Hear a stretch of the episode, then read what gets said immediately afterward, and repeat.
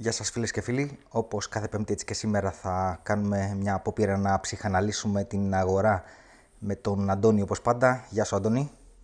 Γεια σου Γιάννη, γεια σε όλους. Να πούμε Αντώνης έχει ένα μικρό προβληματάκι σήμερα. Ε, ναι, είναι αυτό που λέμε όποιος τη νύχτα περπατάει μετά λαξιόμικρον κολλάει. Οπότε μπορεί λίγο σήμερα να μ' ακούτε να κόβομαι γιατί θα πατάω mute να μην βήχω μέσα στα αυτιά σας.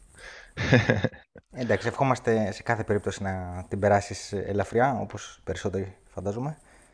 Ε, και πάμε να δούμε τώρα που βρισκόμαστε. Λοιπόν, ε, ε, νομίζω, Αντώνη, από αυτά που είχαμε πει στις τελευταίες δύο εκπομπές κιόλας, ε, μιλάγαμε για ένα relief rally που το περιμέναμε, που λέγαμε τώρα ή ποτέ, αν θυμάμαι, χρησιμοποιήσω ναι. την έκφραση κιόλας. Ε, και λέγαμε ε, ότι η πρώτη αντίσταση είναι εκεί γύρω στα 45, κάπου 44-900 που είχε σταματήσει δύο-τρεις φορές νωρίτερα. Αυτή την έσπασε. Ε, αυτή Μετά... περιμέναμε να σπάσει ούτως ή άλλως, γιατί είχε ναι, τεσταριστεί εγώ... πολλές φορές. Εσύ, εσύ έτσι το είπες, είχες δίκιο. Εγώ φοβόμουν ότι αυτή μπορεί να ξανακρατήσει. Φοβόμουν. Δεν φοβάμαι τίποτα, αλλά τρόπος του λέγει τώρα. Ε, πίστευα ότι είχε κάποιε πιθανότητε να κρατήσει. Εσύ είπες όχι, το θυμάμαι.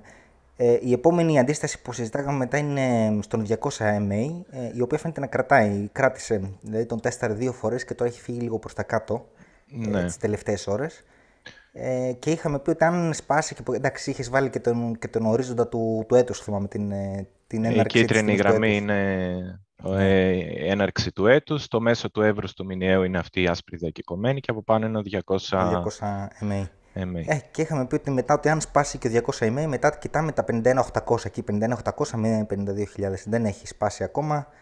Ναι, ε, μετά θα δε... κοιτούσαμε αυτή την ναι, περιοχή που ή θα σταματούσε από την κάτω μεριά ή θα έκανε ένα γρήγορο teleport στην πάνω. Δηλαδή κάπου εγώ θα πίστευα ή θα κουμπούσαμε εδώ ή οριακά θα κουμπούσαμε αυτή την περιοχή και θα φεύγαμε. Ναι.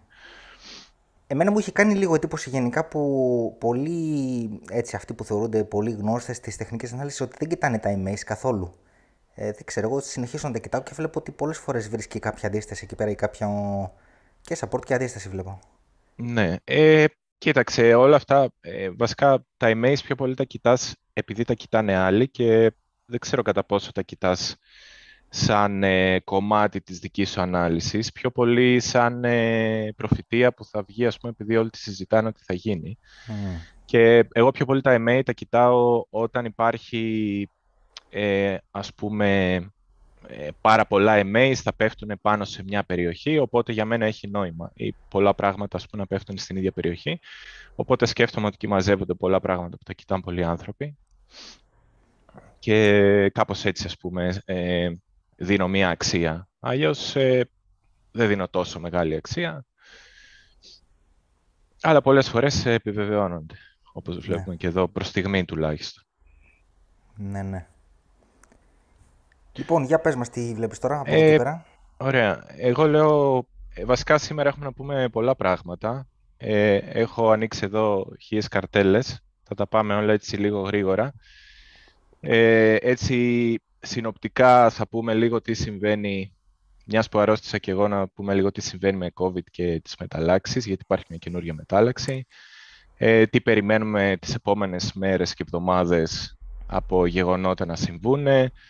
Ε, κάποια νέα ε, για τον πόλεμο με την Ουκρανία που έψαξα λίγο και βρήκα κάποια πραγματάκια που μπορεί να έχουν ενδιαφέρον.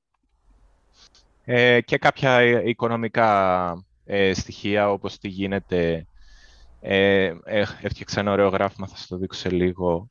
Ε, τι γίνεται κάθε φορά που το δεκαετές ομόλογο σε σχέση με το διετές ε, μηδενίζει απόδοση, δηλαδή το διετές αρχίζει να κάνει outperform, αρχίζει να δίνει καλύτερες αποδόσεις από το δεκαετές και τι έχει συμβεί στο παρελθόν και τι, τι μπορεί να σημαίνει αυτό για τώρα, θα τα δούμε και αυτά σε λίγο. Και θα κάνουμε και την κλασική τεχνική ανάλυση πάνω στα chart.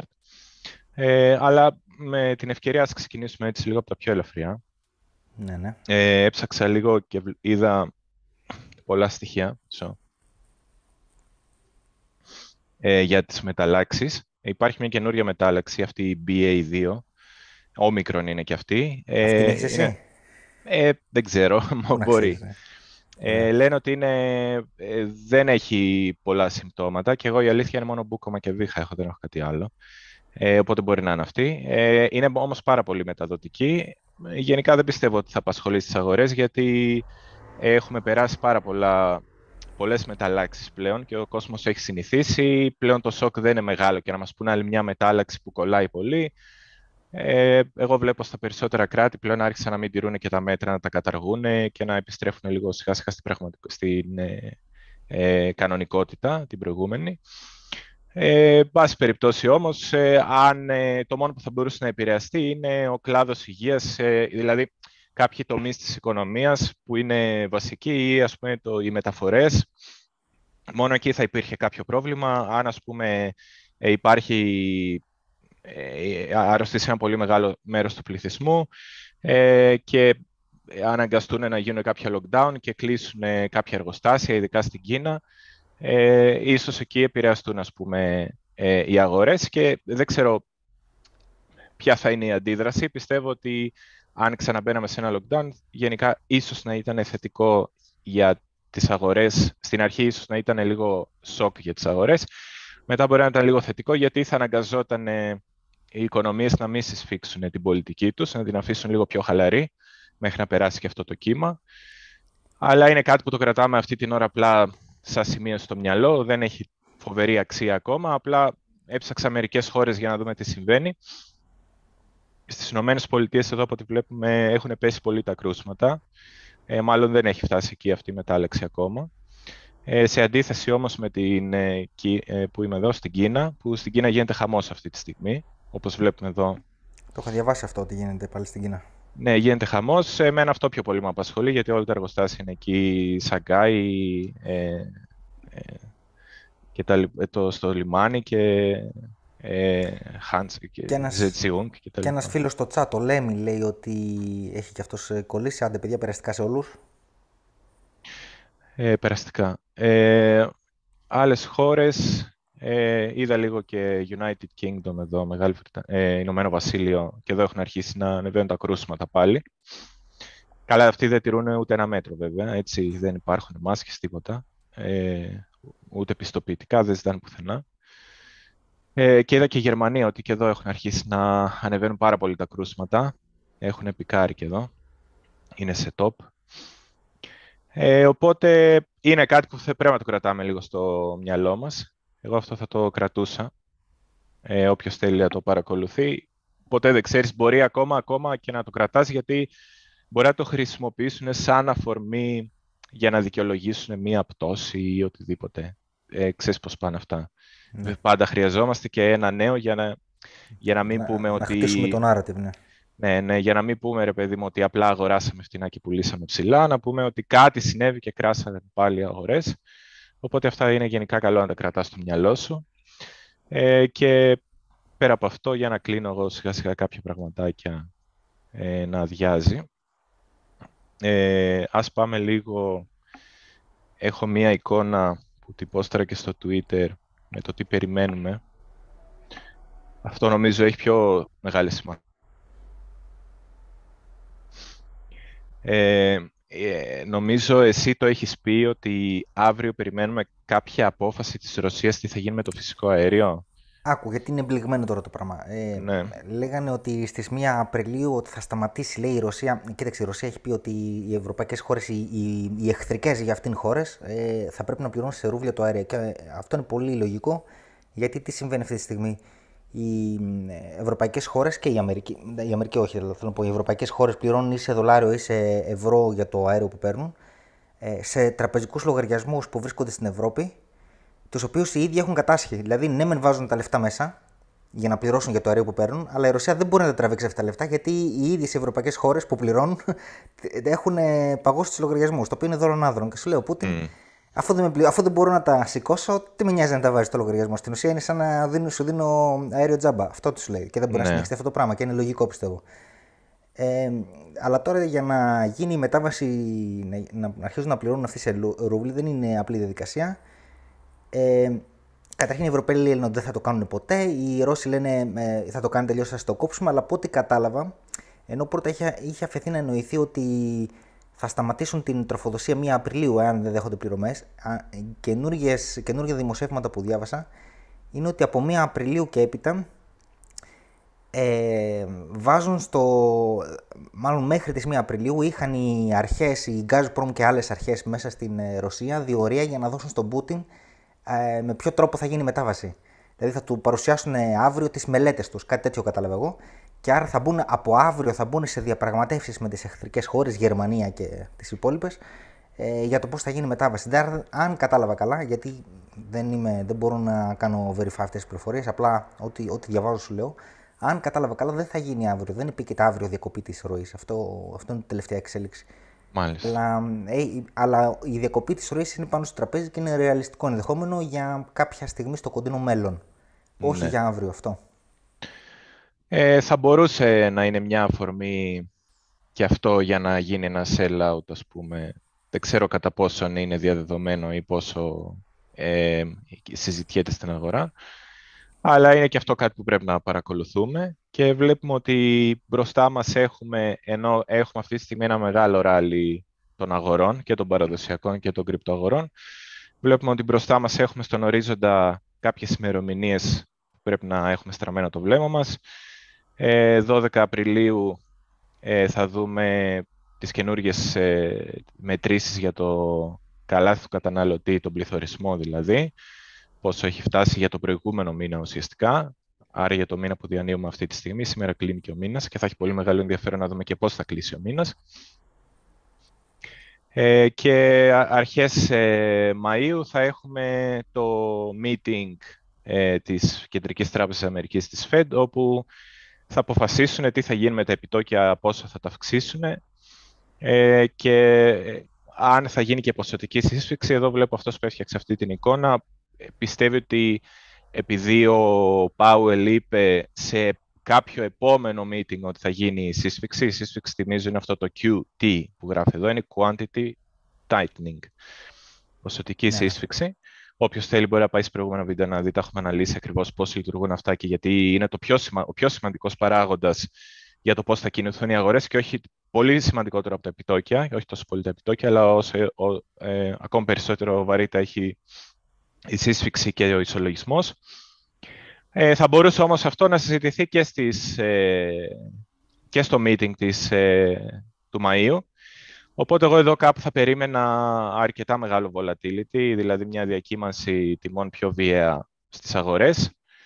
Ε, αν όλα πάνε καλά σε αυτό το meeting ε, και βγουν ας πούμε και οι μετρήσεις του πληθωρισμού ότι παραμένουν ε, ίσως ψηλές ή δεν ξέρω, αυτό θα έχει αναλόγως, όπως είπαμε πολλές φορές, σημασία δεν έχει τι θα ανακοινωθεί, αλλά αν αυτό που ανακοινώθηκε είναι το ίδιο με αυτό που έγινε priced in από τις αγορές.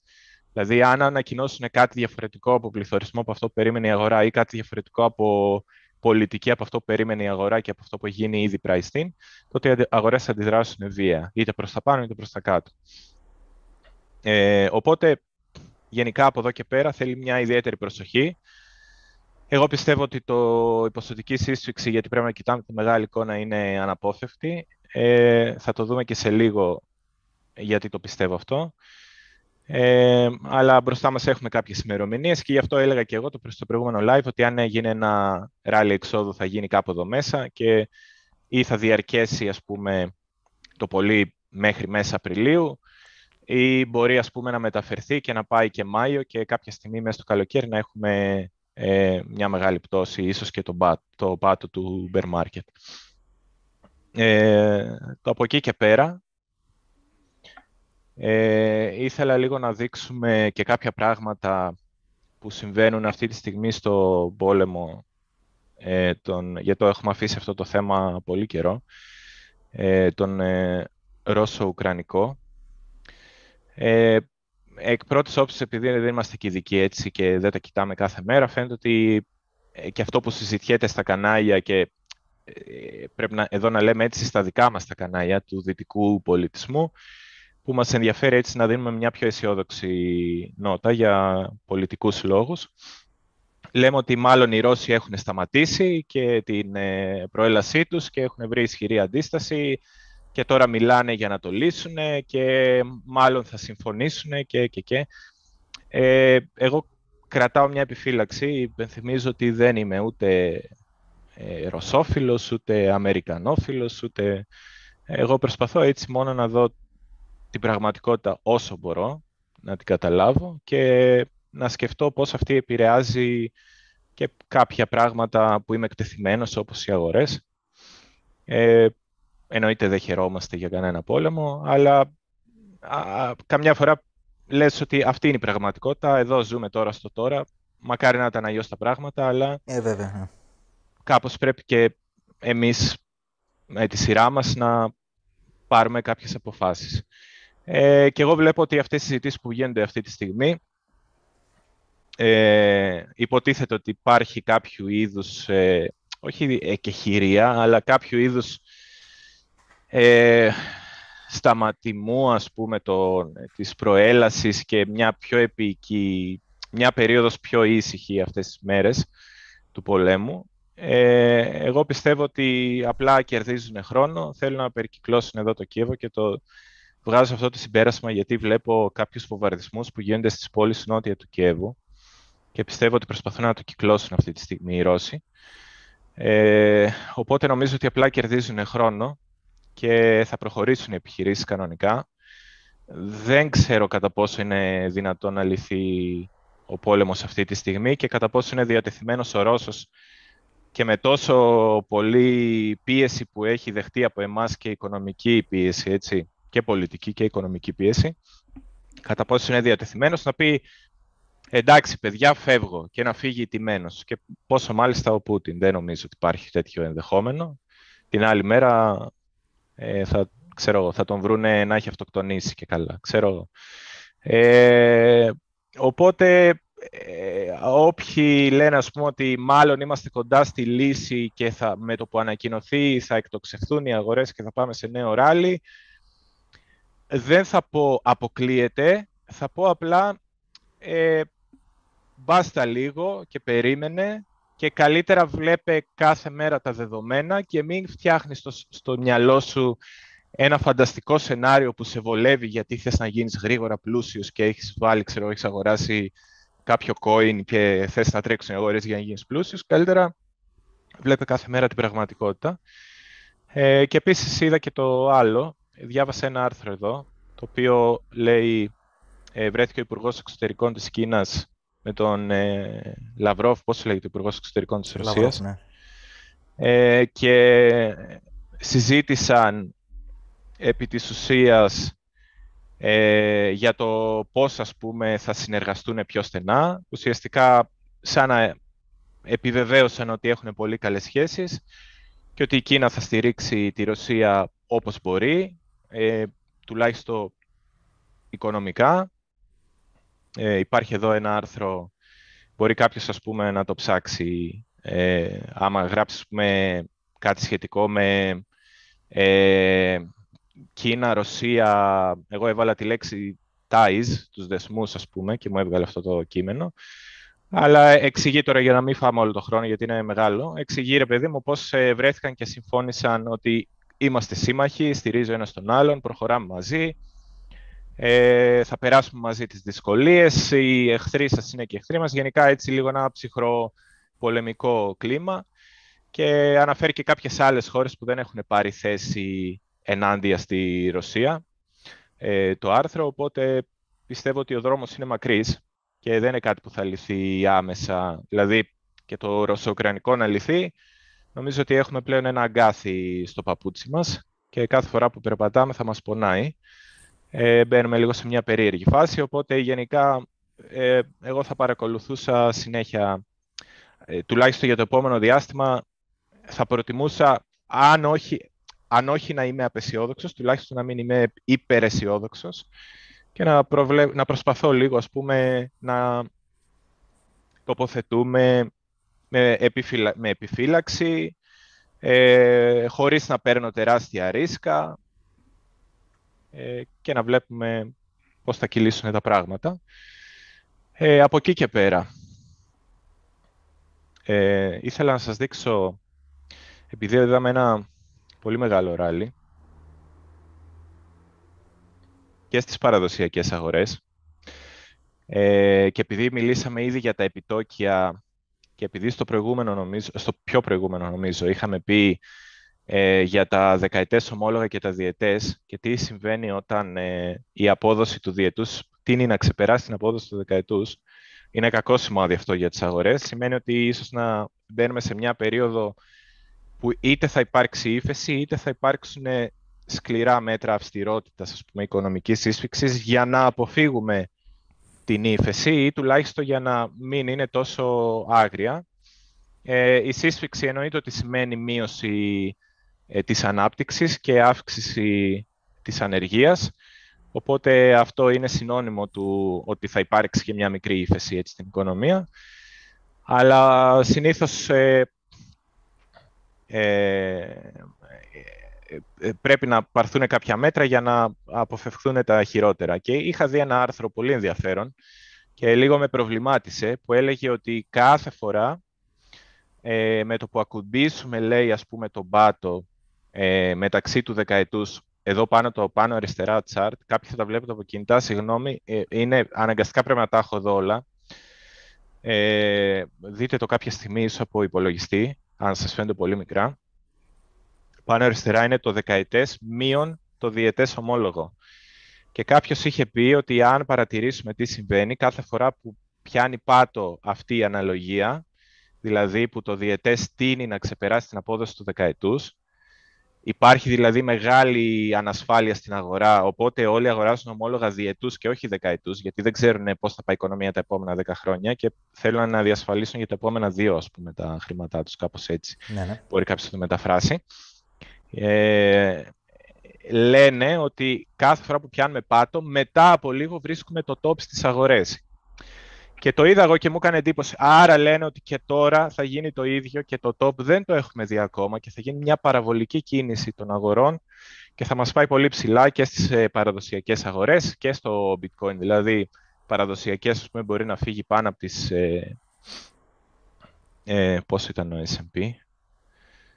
Ε, πάνω, ξέρω από τις 4.800 και το bitcoin να φύγει για νέα υψηλά. Και είδα ότι μέχρι κάποια στιγμή όντως αυτό ίσχυε. Δηλαδή θέλω, θέλω λίγο να κοιτάτε πάνω αριστερά και εδώ κάτω δεξιά έχω τον Dow Jones. Ε, να βλέπετε, ε, βλέπετε ότι όταν κουνάω το ποντίκι σε όλα τα γραφήματα ε, η γραμμή, ναι. μπράβο, ναι, κουνιέται. Οπότε είναι, η, η ημερομηνία είναι η ίδια σε όλα τα γραφήματα, ναι. Ναι, ναι. Οπότε βλέπουμε ότι κάπως σαν να ίσχυε αυτό. Δηλαδή εδώ το 2000 η πάνω αριστερά αναλογία των ομολόγων πάτωσε, κάπου ήταν σαν να βρήκαμε μια, μετά από λίγο ή περίπου εκεί βρήκαμε μια κορυφή και μετά ο Dow Jones κάτω δεξιά άρχισε να έχει ύφεση όταν άρχισε να κάνει decoupling, ναι. δηλαδή να αποσυνδέεται το δεκαετές από το διετές οι αποδόσεις τους. Και λέω, έλα ρε, για να το ξαναδούμε και πιο κάτω. Και όντως είδα, πούμε, και ότι το, εκεί το 7, το 2007, ε, πρώτα πάτωσε αυτή η αναλογία πάνω αριστερά, και μετά βρήκαμε το top ε, κάτω δεξιά στις παραδοσιακές αγορές. Και αφού άρχισε να γίνεται το decoupling, μετά είχαμε ας πούμε την ύφεση το 2008 και κράσαραν οι αγορές. Και ε, μου έκανε φοβερή εντύπωση, είδαμε το ίδιο και το 19 ε, ότι αφού πάτωσε και μετά βρήκαμε μια κορυφή.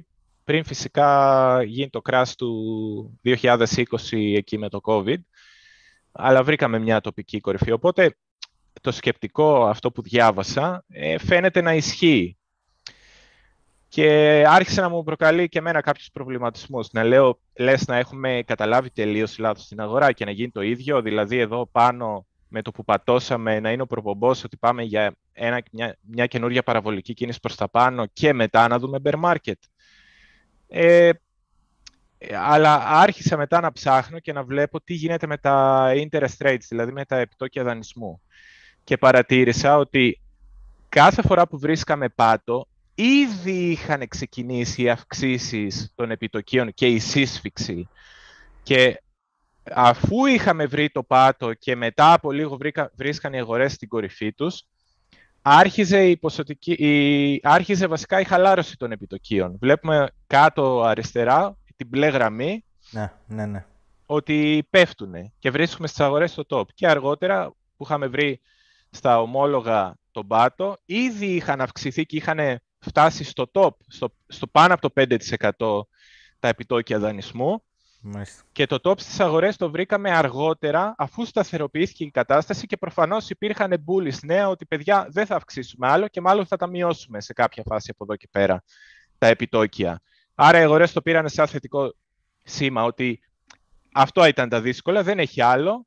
Από εδώ και πέρα θα αρχίσει η χαλάρωση, άρα όλοι πήγαν να κάνουν front run, δηλαδή πριν αρχίσει η, να μειώνται τα επιτόκια, να μπουν στις αγορές για να μην περιμένουν να μπουν πρώτα άλλοι, ξέρεις, ο ένας προτρέχει τον άλλον ναι, ναι. και κάπως βρήκαμε το top. Και το ίδιο έγινε και εδώ, ε, στο 19, δηλαδή βλέπουμε ότι τον πάτο στα ομόλογα τον βρήκαμε όχι μόνο αφού είχαμε αυξήσει τα επιτόκια, αλλά αφού είχαμε να τα, αρχίσει και να τα μειώνουμε κιόλας.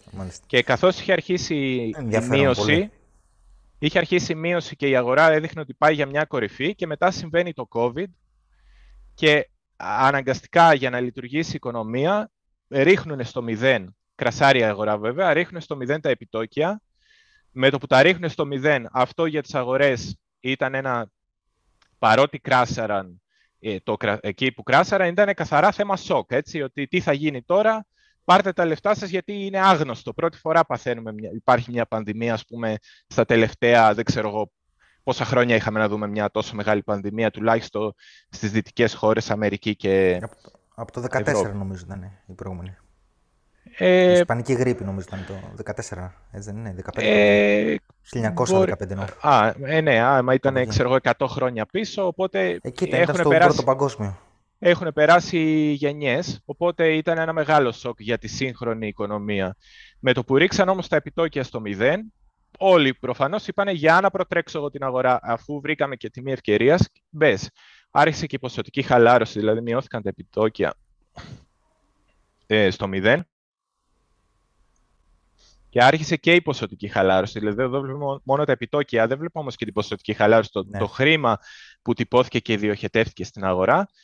Ε, και γι' αυτό αρχίσαμε να βρίσκουμε σιγά σιγά μια κορυφή. Το πρόβλημα ποιο είναι τώρα; Ότι εμείς φαίνεται σαν να βρήκαμε. Εμείς τα, έχουμε, τα έχουμε μπροστά μας αυτά. Την, τη σύσφυξη και την άνοδο των επιτοπικών τις έχουμε μπροστά μας. Άρα δεν έχουμε βρει πάτο. Κάπου εκεί πηγαίνει αυτό το σκεπτικό, ναι. έτσι δεν είναι; Ε, εγώ βλέπω εδώ ότι ε, άρχισε να ξαναπέφτει αυτή η αναλογία δεν αρχίσαμε να. Δηλαδή, ποια είναι η διαφορά; Δεν αρχίσαμε να αυξάνουμε τα επιτόκια γιατί είχαμε COVID και φοβόμασταν και, και, και να μην φοβήσουμε τις αγορές, τι θα γίνει με τις μεταλλάξεις, αν θα χρειαστεί περισσότερος καιρός lockdown, μέχρι να βγουν τα εμβόλια και όλα αυτά που είχαμε τα προηγούμενα δύο χρόνια. Οπότε δεν αρχίσαμε να αυξάνουμε τα επιτόκια και νομίζω ότι έχουμε μείνει πολύ πίσω και νομίζω ότι αυτή τη στιγμή είναι σε μια πάρα πολύ δύσκολη θέση η Κεντρική Τράπεζα και γενικά οι ρυθμιστικές αρχές της οικονομίας, γιατί σύμφωνα με το προηγούμενο σκεπτικό θα έπρεπε από τη στιγμή που άρχισε εδώ αυτή η πτώση, επάνω αριστερά που σας δείχνω με το ποντίκι, θα έπρεπε ήδη από εδώ να έχουν αρχίσει να αυξάνουν τα επιτόκια, πράγμα που δεν μπορούσαν να το κάνουν, γιατί εκεί ήταν η αρχή του COVID, ας πούμε, που ακόμα δεν είχαμε ούτε καν τα εμβόλια. Δεν μπορούσαν να το κάνουν και τώρα έχουμε μείνει πολύ πίσω. Οπότε λίγο για μένα αυτή η διαφοροποίηση ε, καταρρύπτει το σκεπτικό ότι πάμε για ένα νέο ε, all-time high, ε, γιατί δεν, δεν ήταν, ας πούμε, ότι είχαν γίνει οι αυξήσεις και μετά μάλλον η αγορά προσδοκούσε ότι τελείωσαν, ρε παιδί μου, οι αυξήσεις και μάλλον από εδώ και πέρα θα είναι πιο ευνοϊκό το μέλλον, θα έχει μείωση. Άρα επένδυσε. Τώρα είναι το αντίθετο. Δεν έγιναν, έχουμε μείνει πολύ πίσω στο χρονοδιάγραμμα. Μας πιέζει πάρα πολύ η αναλογία του δεκαετούς με το διετές, ε, που το διετές από ό,τι φαίνεται θα πάει για νέα χαμηλά. Ε, δεν νομίζω ότι προφταίνουν να το μαζέψουν. Άρα θα πρέπει να υπάρξει μια πιο επιθετική πολιτική, άρα δεν ξέρω πόσο καλό είναι αυτό για τις αγορές.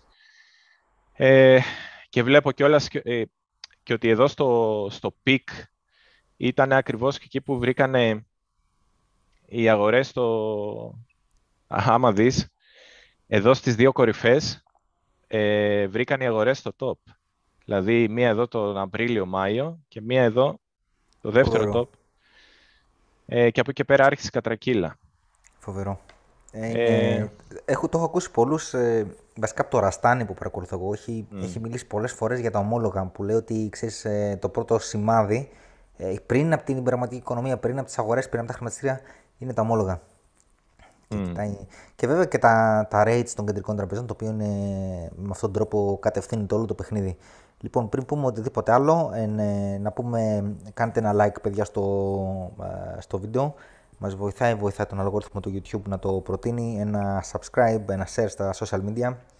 Ε, Αντώνη, είναι πολύ εξαιρετική αυτή η δουλειά που κάνεις, ενώ, ενώ τα έχουμε δει αυτά τα διαγράμματα ένα προς ένα, ε, είναι άλλο να τα βλέπεις μαζί. Ε, τα έχεις ναι, δει, ναι. έχεις ακούσει ότι υπάρχει συσχέτιση, έχεις δει, είναι άλλο πράγμα να έχεις την εικόνα και των τεσσάρων ε, ταυτόχρονα. Ε, ναι, και εγώ πραγματικά κάθομαι και ξέρεις, ε, είναι αυτό που λες, ε, βλέπεις κάτι από εδώ, βλέπεις κάτι από εκεί, αλλά σημασία έχει να, να κάτσεις και να πεις ε, ε, κάτσε λίγο να το, να το ξύσω λίγο από την επιφάνεια πιο κάτω, να δούμε τι κρύβεται. Ε, και βρίσκεις, και εγώ ας πούμε αυτά, να σου πω την αλήθεια, τα βρήκα σήμερα και χθες. Δηλαδή, είναι πραγματικά από το να ψάχνεις και θέλω να πω κιόλας ε, και το είχα πει και σε κάποια άτομα όταν ε, είχαν έρθει και με είδανε στο Meetup. Ε, και για μένα αυτό το live μου κάνει καλό, γιατί νιώθω ρε παιδί μου ότι κάθε πέμπτη που έρχομαι εδώ να σας δείξω κάποια πράγματα, έχω μία υποχρέωση σε όλους εσάς που ακούτε, ναι. Ε, να βρω κάτι αξιόλογο και να σας δείξω κάτι ποιοτικό, οπότε αναγκάζομαι και εγώ, ξέρεις, όπως θέλει να το πάρει ο καθένας από περηφάνεια, από ε, ο, ο, οποιοδήποτε χαρακτηριστικό εγώ μπορεί να έχω σαν άνθρωπος, θετικό ή αρνητικό, ε, θέλω ρε παιδί μου, νιώθω αυτή την υποχρέωση. Οπότε και εγώ μαζί σας μαθαίνω, είναι η αλήθεια. Ε, και πιστεύω ότι μέσα από αυτό το ταξίδι μπορεί να βρούμε πολύ ωραίες ε, αλήθειες και να βοηθηθούμε όλοι μαζί. Ε, τώρα, έχοντας δει αυτό, ε, θέλω λίγο να πάμε και να δούμε τι συμβαίνει νομίζω να θυμηθώ, δεν νομίζω ότι έχω κάτι άλλο έτσι μη τεχνικό. Ε, μόνο κάτι που δεν είναι καθαρά τεχνικό, αλλά έχει να κάνει με τις αγορές. Ε, θα πω πρώτα απ' όλα ότι είδαμε αυτό το μεγάλο ράλι στο bitcoin.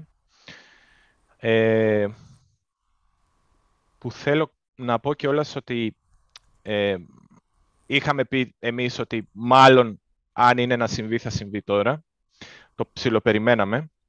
Ε, υπάρχουν όμως και άλλοι παράγοντες για τους οποίους συνέβη, που έχουν και θετική ανάγνωση και λίγο μία προβληματική ανάγνωση. Έχει να κάνει με αυτό τον τύπο εδώ, τον ε, ε, Ναι, ναι. Αυτός είναι ο επικεφαλής του Terra, ναι. Terraform Labs. Ναι, αυτός το είναι... Terra με το νόμισμα το Luna, το UST, έτσι, και όλες αυτές ναι. τις εφαρμογές που έχουμε συζητήσει στο Anchor.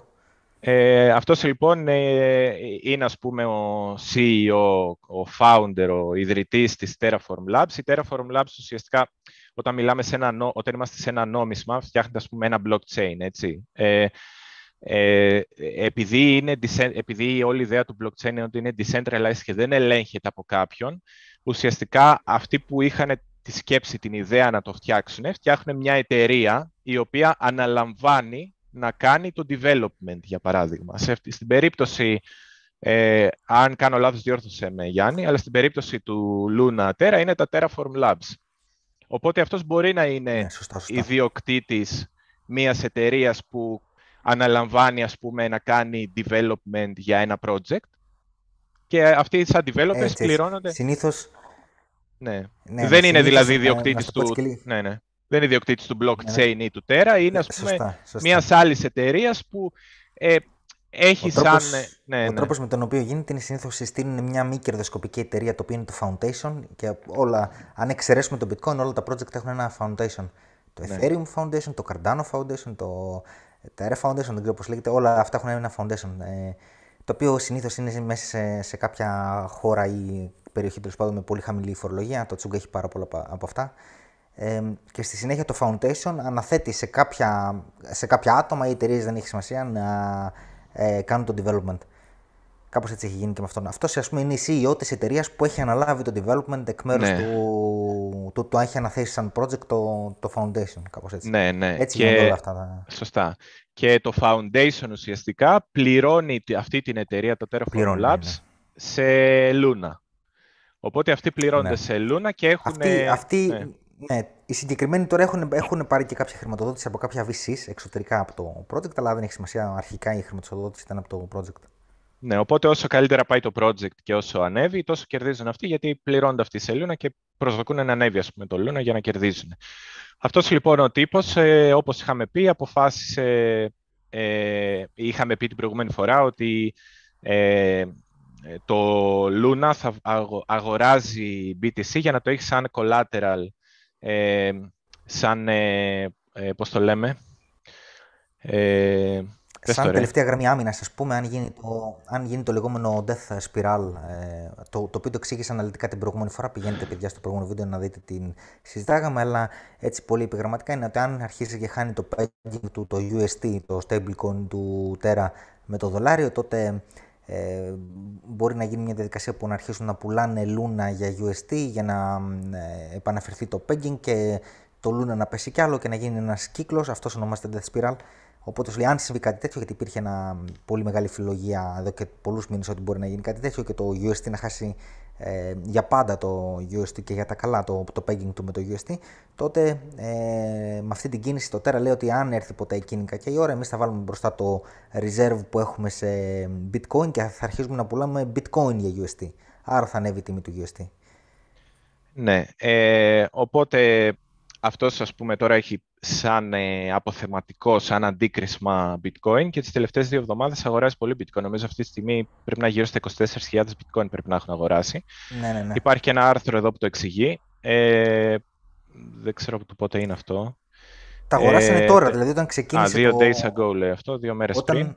Ναι, ναι, όταν, όταν ξεκίνησε το bitcoin τα μεγάλα του κεριά ήταν ο, αυτός ο τύπος που αγόραζε, το Terra. Ναι, αυτός λέει ότι ουσιαστικά το foundation αυτό, το Luna Foundation Guard, LFG, και ε, το Luna Foundation Guard έδωσε, ας πούμε, ε, τη δικαιοδοσία στο... Ε, ή μάλλον αυτός κάνει δωρεά, κάπου, νομίζω κάπως το εξηγεί εδώ, νομίζω ότι αυτός από το Terraform Labs κάπως κάνει δωρεά στο Foundation για το Foundation να αγοράσει τα... Ναι. Σημασία ναι. έχει ότι έχουν αγοράσει πάρα πολύ. Ναι, ναι, δεν μας ενδιαφέρουν και πολύ τα νομικά. Κάποιο νομικό τρόπο έχουν βρει τώρα και πέρα να το δικαιολογήσουν, αλλά λογιστικό τρόπο. Αλλά η, ουσία είναι ότι αγοράζουν bitcoin σε τεράστιες ποσότητες. Ε, αγοράζουν πάρα πολύ μεγάλες ποσότητες. Κάθε αγορά πούμε, μπορεί να είναι 135 εκατομμύρια δολάρια. Ε, αυτή τη στιγμή εδώ λέει ότι έχουν 27, σχεδόν 28.000 bitcoin. Ε, αυτό έχει αποτυπωθεί πολύ θετικά. Επίσης και ο, και ο Michael Saylor έχει ανακοινώσει ότι ε, βρήκε χρηματοδότηση για να αγοράσει θα κι πω, άλλο. Θα πω μετά γι' αυτό, έχω, έχω να πω. Ωραία. Βρήκε χρηματοδότηση κι αυτός για να αγοράσει κι άλλο, οπότε ε, αυτό γενικά όταν συμβαίνει έχει ένα ε, έστω ψυχολογικό αντίκτυπο στην αγορά, γιατί ε, αν υπήρχαν κάποιοι που θέλανε να πουλήσουν, σκέφτονται ότι υπάρχει κάποιος ο οποίος έχει σκοπό να βάλει 10 δισεκατομμύρια ε, σε bitcoin και ο Sailor που έρχεται με τη σειρά του και αυτός που έχει πάρα πολύ bitcoin να, να αγοράσει κι άλλο. Οπότε λίγος σου κόβεται η όρεξη να πουλήσεις και σου ανοίγει η όρεξη να αγοράσεις. Γιατί λες, πούμε, θα ανέβει να, να, να πάμε, μαζί, πάμε μαζί με το κύμα, ρε παιδί μου. Θα πας τώρα ναι, ναι. ενάντια στο κύμα, θα πνιγείς. Ε, αυτό βλέπουμε ότι έχει αποτυπωθεί, το οποίο κάποιος θα μπορούσε να πει ότι είναι θετικό, αλλά ε, απ' την άλλη θα μπορούσε κάποιος να πει ότι δεν είναι οργανικό. Έτσι. Δηλαδή, ναι. εγώ, ε, θα ήταν πολύ διαφορετικό κάποιος να πει ότι τεχνικά είδαμε ένα low, ένα χαμηλό, είδαμε ένα ψηλότερο χαμηλό. Εδώ παλέψαν οι αρκούδες να σε πάνε πιο χαμηλά, δεν τα καταφέρανε. Καταλάβαμε όλοι στην αγορά ότι παιδιά αυτός ήταν ο πάτος και τελείωσε. Και πάμε τώρα ψηλά, γιατί τελείωσε το bear market. Δεν εξαντλήθηκαν οι πολιτές, ρε παιδί μου. Αυτό θα ήταν πιο οργανικό. Ε, εμείς τώρα βλέπουμε εδώ ότι ουσιαστικά ο ένας κοιτούσε ε, τον άλλον και λέγανε να αγοράσω γιατί ναι, θα αγοράσει, γιατί είναι ένας λεφτάς εδώ που χώνει, τα χώνει χοντρά και θα μας πάει ψηλά, κάτσε μην μείνουμε απ' έξω και αρχίσαν όλοι να αγοράζουν και είχαμε αυτή την κίνηση. Οπότε, λοιπόν, αν και θετικό για το bitcoin, ε, λίγο με προβληματίζει το ότι έγινε με αυτόν τον τρόπο και όχι με άλλον. Πες τώρα εσύ για το Sailor, για να το ναι. παντρέψουμε. Έχει, ναι, ναι, έχει κοντά ποδάρια αυτό που έγινε, συμφωνώ κι εγώ. Ε, πρώτον, γιατί το Τέρα κάποια στιγμή θα σταματήσει να αγοράζει, ήδη νομίζω έκανε τις μεγαλύτερες πωλήσεις του. Ε, και για το Sailor, ειδικά επειδή ρωτάει και ένας φίλος ότι θέλω σχόλιο λέει, από τον Γιάννη για, το, για την αγορά του Sailor, άκου τι έκανε ο τύπος. Ε, καταρχήν έχω να πω δύο σχόλια για αυτόν, τα οποία τα έκανα και στο Discord εσύ που είσαι, αλλά να τα μεταφέρω εδώ πέρα και, και δημόσια. Mm. Ε, Το πρώτο είναι ότι το, έχει μια πολύ μεγάλη ε, επιτυχία ο Sailor στο να αγοράζει το, το top το τοπικό, το local top, πάει και το αγοράζει πάντα. και το μαθαίνουμε μετά και λέμε τι έγινε, πάλι στην κορυφή αγόρασε αυτός. ε, δηλαδή, ακόμα και για πλάκα, φαίνεται από όταν ανακοινώθηκε ότι αγόρασε ο Sailor, έχουμε την πτώση τη σημερινή. Έτσι, είναι φοβερό. Ναι, ναι. Και μάλιστα ε, λένε ότι 48 ώρες, από τη στιγμή που θα ανακοινώσει, παίρνει περίπου 48 ώρες για να αρχίσει να αγοράζει. Ε, Δεν ξέρω πότε το ανακοίνωσε. Μπορεί να το ανακοίνωσε και εδώ, πούμε, πριν από δύο μέρες, πριν από τρεις. Δεν ξέρω αν η ανακοίνωση που μάθαμε είναι αφού το αγόρασε, τώρα αυτό το θυμάμαι. Αλλά ε, το πιο σημαντικό. Εντάξει, αυτό το είπα λίγο για πλάκα ότι πετυχαίνει το τοπ. Είναι εντάξει, έτσι, αστείο μεταξύ μας, δεν έχει σημασία. Ε, αλλά το σημαντικό είναι ότι εξής, ότι το πού βρήκε τα λεφτά για να αγοράσει. Γιατί φαίνεται δεν του έχουν μείνει άλλα λεφτά στην εταιρεία του και έκανε το εξής ο τύπος. Έκανε ένα τύπου leverage. Mm-hmm. Ε, multi-level ε, leverage λέγεται αυτό. Δηλαδή πήγε, ε, πήρε δάνειο, βρήκε κάποιον να του δώσει δάνειο σε δολάρια με ενέχειρο τα bitcoin που έχει ήδη η εταιρεία του. Mm-hmm. Ωραία. Και το δάνειο που πήρε, κάποια από αυτά τα λεφτά τα αγόρασε bitcoin. Κάποια άλλα λέει τα χρησιμοποίησε για να καλύψει κάποια έξοδα της εταιρείας του Thomty. Αλλά ένα μέρος ένα μέρος του δανείου που πήρε με collateral bitcoin αγόρασε bitcoin. Δηλαδή αυτός είναι, αυτός είναι ο ορισμός του leverage, έτσι. Ναι, ναι. με ό,τι ρίσκα εμπεριέχει. Ε, τεράστιο. Αν αυτό αρχίσει να ξετυλίγεται, βράστα τα χαράλαμπ, έτσι. Ναι, γιατί ε, αυτό που έβαλε, ας πούμε, σαν ε, ασφάλεια από πίσω, ενέχειρο, θα, θα μειώνεται η αξία του αν αρχίσει να πέφτει η τιμή. Ναι. Άρα δεν μπορεί να καλύψει τις θέσεις του και ναι, θα ναι, γίνει ναι. ένας φαύλος κύκλος. Αυτά είναι που λέμε και στα leverage που υπάρχουν, ας πούμε, αυτά που είναι backed, ε, που βασίζονται σε stablecoin ε, stable coin ή σε, ή σε, ναι, ή σε coin. Και, stable και, coin το, και, και το έχεις σχολιάσει και εσύ παλιότερο, όταν κάνεις, ας πούμε, όταν ανοίγεις στην Prime XBT, ας πούμε, σε κάποια τέτοια mm. εταιρεία, ε, θέση με leverage, ε, εάν το ενέχειρό σου δεν είναι stablecoin, μια, μια σταθερή αξία, αλλά είναι πάλι bitcoin, τότε έχεις διπλό leverage. Είναι φοβερό το ρίσκο που παίρνεις. Ναι, ναι. Είναι έκανε, έκανε, ο τύπος έκανε αυτό το πράγμα και το σχολήσα εγώ και στο Discord. Και εγώ παίζει είπα, τα ρέστα του. Ναι, ναι, εγώ είπα παίζει τα ρέστα του. Εγώ είπα περίπου αυτό που είπες εσύ, ότι είναι κίνηση ε, για να δείξεις στην αγορά ότι κοιτάξτε, ε, να δώσεις ένα σήμα στην αγορά ότι παιδιά όλα είναι καλά, ξαναξεκινάμε, πάμε πάλι bull run. Καλά, δεν το λέει μόνο Sailor, το λένε χίλιοι δυο αυτό, to the moon κτλ. Ε, σου λέει εδώ πέρα, να κοιτάξτε με, εγώ είμαι ο Sailor και ε, αγοράζω και μάλιστα αγοράζω το local top και μάλιστα με leverage. Δηλαδή, τι άλλο μπορεί να πάει λάθος. Άντε, ελάτε όλοι εσείς και βάλτε τα all in. Ε, θυμάστε τότε και πάλι στα 65 χιλιάρικα είχε βγει σε μια συνέντευξη και είχε πει ότι το πιο έξυπνο πράγμα να κάνει κανείς τώρα είναι να πάρει ένα δάνειο βάζοντας ενέχειρο ό,τι πρόκειται ξέρω, το σπίτι του για να πάρει bitcoin. Και δεν έκανε πλάκα να πεις ότι έτσι αστείευεται με τους ναι. φίλους του. Ε, το, το εννοούσε. Ε, το, τώρα είναι κάτι αντίστοιχο. Δίνει ένα σήμα ότι παιδιά όλοι πάνε καλά. Μπείτε. Είναι αυτό που είπες και εσύ πριν, ότι ελάτε μαζί μας να μας ναι, ναι. το κύμα. Ε, απλά το φοβερό με αυτό είναι ότι πλέον ε, και ο Sailor και ο Doc One έχουν μαζέψει σε ε, κατά μία είναι σε centralized ε, διευθύνσεις, γιατί είναι κάποιοι άνθρωποι που τα έχουν αυτά, έτσι, δεν είναι μοιρασμένα τα νομίσματα, τεράστιες ποσότητες και που ε, αυτές οι ποσότητες ε, έχουν μια άμεση σύνδεση με κάποια, κάποιο project, κάποιο προϊόν, κάτι που αν πάει χάλια, αν αποτύχει, μπορεί να μας πάρει μπάλα. Δεν είναι, ας πούμε, ότι απλά είναι, ξέρω εγώ, κάποιος miner που έχει πολλά γιατί μπήκε από νωρίς και κάποια τα πουλάει για να τα ξαναγοράσει φτηνότερα κτλ. Ε, αυτοί έχουν ένα άλλο σκεπτικό, ότι μαζεύουν χρήματα επενδυτές ε, και είναι πιο μεγάλο το ρίσκο για αυτούς. Αν δηλαδή το δικό τους project δεν πάει καλά, είτε είναι το Luna είτε είναι αυτό που κάνει ο Sailor, ε, το αντίκτυπο στην αγορά θα είναι πιο μεγάλο από τον όγκο των... Ε, αν αναγκαστούν αυτοί να πουλήσουν bitcoin δηλαδή, θα είναι πιο μεγάλο πιστεύω το αντίκτυπο και το ψυχολογικό, γιατί σκέψου ο Σέιλορ τώρα έχει γίνει ο ε, λευκός υπότης των κρυπτονομισμάτων, ας πούμε, τη γυαλιστερή του πανοπλία. Και άμα πει παιδιά αυτός ότι ε, ε, τελικά πρέπει να πουλήσουμε γιατί δεν πάει καλά το πράγμα, ε, πανικός ε, ή και μόνο πανικός. Δηλαδή, ακόμα και να, να λες ότι εντάξει, μωρέ, δεν έγινε και κάτι. Μόνο που θα σκεφτείς ότι κάποιος άλλος θα πανικοβληθεί και θα πουλήσει πριν από σένα για να μην πουλήσεις εσύ πρώτος και πέσει η τιμή, τελείωσε. Θα αρχίσουμε πάλι να κοιτιόμαστε όλοι πάνω από τον νόμο μας, να κοιτάμε πίσω, πίσω από την πλάτη μας, ξέρω εγώ τι συμβαίνει και ε, όποιος προλάβει να κάνει πρώτος την κίνηση για να μην τον φάνει οι υπόλοιποι. Κάπως έτσι ε, γίνεται το cascading, το domino στις αγορές επειδή κοιτιέται ο ένας με τον άλλον, είτε για να τοποθετηθούν προς τα πάνω είτε προς τα κάτω. Ε, οπότε εμένα λίγο αυτό με προβληματίζει το ότι η κίνηση θα προτιμούσα να είναι οργανική. Ε, δεν ξέρω τώρα, σίγουρα δεν λέμε ότι όλη αυτή η κίνηση οφείλεται στο Dock One ή σε ένα Sailor, σε καμία περίπτωση. Οφείλεται σε πολλά άλλα πράγματα και σε όλα αυτά που είπαμε, ότι αν έπρεπε να συμβεί ένα ράλι θα έπρεπε να είναι τώρα η κατάλληλη περίοδος να συμβεί. Ε, είναι πάρα πάρα πολύ έτσι αν κάποιος παρακολουθεί όλα, όλα τα live και ε, κο, κολλάει κομματάκια του puzzle ένα-ένα-ένα, θα κάνει ένα ωραίο ψηφιδωτό που θα έχει, ξέρω εγώ, 10 λόγους να καταλάβει γιατί γίνεται αυτό το ράλι. Ε, και από εκεί και πέρα ε, να ε, σκεφτεί τα διάφορα ενδεχόμενα, γιατί έχουμε πει ότι κάθε ανάλυση δεν έχει να κάνει με σιγουριά, έτσι. Είναι ένα ε, παιχνίδι πιθανότητων. Ε, απλά ε, βέβαια ναι, προσπαθείς να πάρεις όλα τα δεδομένα και να βγάλεις... Ε, κάποιοι λένε, ας πούμε, ε, μα πώς γίνεται σε κάθε ανάλυση, βγάζεις, ξέρω εγώ, τρία ενδεχόμενα. Εγώ θέλω να μου πεις ένα. Πρέπει να το σκέφτεσαι από την άλλη μεριά, ότι υπάρχουν χίλια τρία ενδεχόμενα και από την ανάλυση καταλήγεις μόνο σε τρία. Αυτό είναι το κέρδος της ανάλυσης. Όχι ότι δεν υπάρχει ένα. Ή ας πούμε έχεις τρία ενδεχόμενα και κάποια στιγμή με το που θα γίνει μία κίνηση, το ένα από τα τρία απορρίπτεται. Πλέον δεν μπορεί να παίξει. Άρα σου μένουν δύο. Μπορεί να έχεις χάσει, ας πούμε, ε, ένα καλύτερο entry, αλλά έχεις μειώσει και το ρίσκο σου. Αυτή είναι η όλη έννοια της ανάλυσης και της τεχνικής ανάλυσης, αλλά και γενικότερα της ανάλυσης, να μανατζάρεις το ρίσκο σου. Και όχι, ας πούμε, να βρεις σίγουρα αυτό που θα γίνει. Δεν υπάρχει σιγουριά σε αυτά τα πράγματα. Ναι.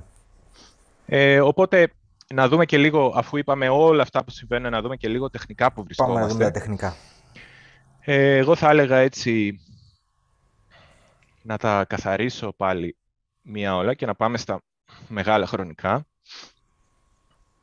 για να βγάλουν λίγο νόημα.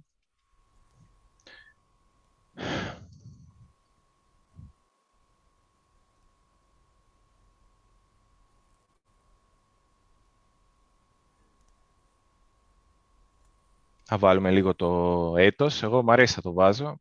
Δεν ξέρω κατά πόσο θα έχει σημασία από εδώ και πέρα, αλλά είναι κάτι που έχει ένα νόημα να το κρατάς.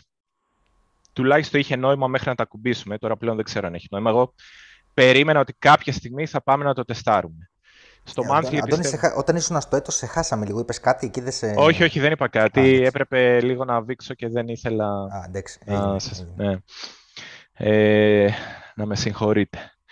Ε, εδώ βλέπουμε στο monthly αυτό που έχει παίξει μέχρι τώρα το κλασικό, ας πούμε, εύρος, ε, υποστήριξη. Τώρα, στην αντίσταση μπορεί κάποιος να το τραβήξει εδώ, δεν έχει τόσο μεγάλη σημασία. Δεν είναι λάθος και κάποιος, άμα θέλει να το κάνει πιο συγκεκριμένο, να τραβήξει εδώ, γιατί ούτως ή άλλως αυτό το κουτί, το δεύτερο, είναι μέσα στο πρώτο. Ε, αλλά αυτή η περιοχή είναι αυτή που μας ενδιαφέρει. Εγώ συνήθως τραβάω το πιο μικρό, γιατί θεωρώ ότι ε, θεωρώ ότι εδώ πάνω ήταν μια, ε, ε, πώς το λένε, μια υπέρβαση της αγοράς που δεν, ε, δεν μπορούσε να κρατηθεί ας πούμε, και ξαναπήκαμε μέσα στο εύρος. Οπότε πολλές φορές, ενώ συνήθως λέμε ότι τραβάμε τις τελευταίες κίνησεις, το, ε, το, το, το σώμα του κεριού από την τελευταία κίνηση, από εκεί που άλλαξε ε, η τάση την τελευταία φορά, αλλά επειδή αυτή εδώ η κίνηση ήταν ας πούμε, ένα overshoot, ένα deviation, μια απόκληση, από την κανονικότητα, από το εύρος. Γι' αυτό εγώ συνήθως τραβάω αυτό, αυτό εδώ το κουτάκι. Ε, και να δούμε πού βρισκόμαστε τώρα. Βλέπουμε, άμα έβλεπε κάποιος αυτή την εικόνα, θα έβλεπε έτσι πολύ με μια ματιά ότι ε, είχαμε μια απόκληση πάνω από το εύρος, δεν μπορέσαμε να την κρατήσουμε, άρα ξαναβήκαμε στο εύρος και πρώτο και ήταν να κατέβουμε κάτω, όπως είπαμε. Βρήκαμε στήριξη στα χαμηλά, μας κράτησαν. Ε, και φαίνεται ότι έχουμε κάνει ένα δυνατό. Ναι, ναι. Ε, όχι, όχι, δεν είναι. Ε, μην ανησυχείς.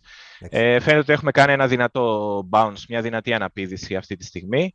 Ε, γενικά, εγώ όπως έχω πει σε τέτοιες περιπτώσεις θα ένιωθα πολύ πιο άνετα ε, αν οι αναπηδήσεις δεν ήταν ακαριές, αλλά ε, είχαμε πάνω στη στήριξη ε, κάποιο κερί που ακουμπάει πάνω στη στήριξη ένα-δυο κεριά, δηλαδή ε, ακόμα και αυτό το πράσινο, αυτά τα δύο τελευταία πράσινα παράδειγμα, να ξέρω εγώ, να έκλεινε ένα κόκκινο εδώ και το επόμενο να έκλεινε πράσινο κάπου εδώ πέρα.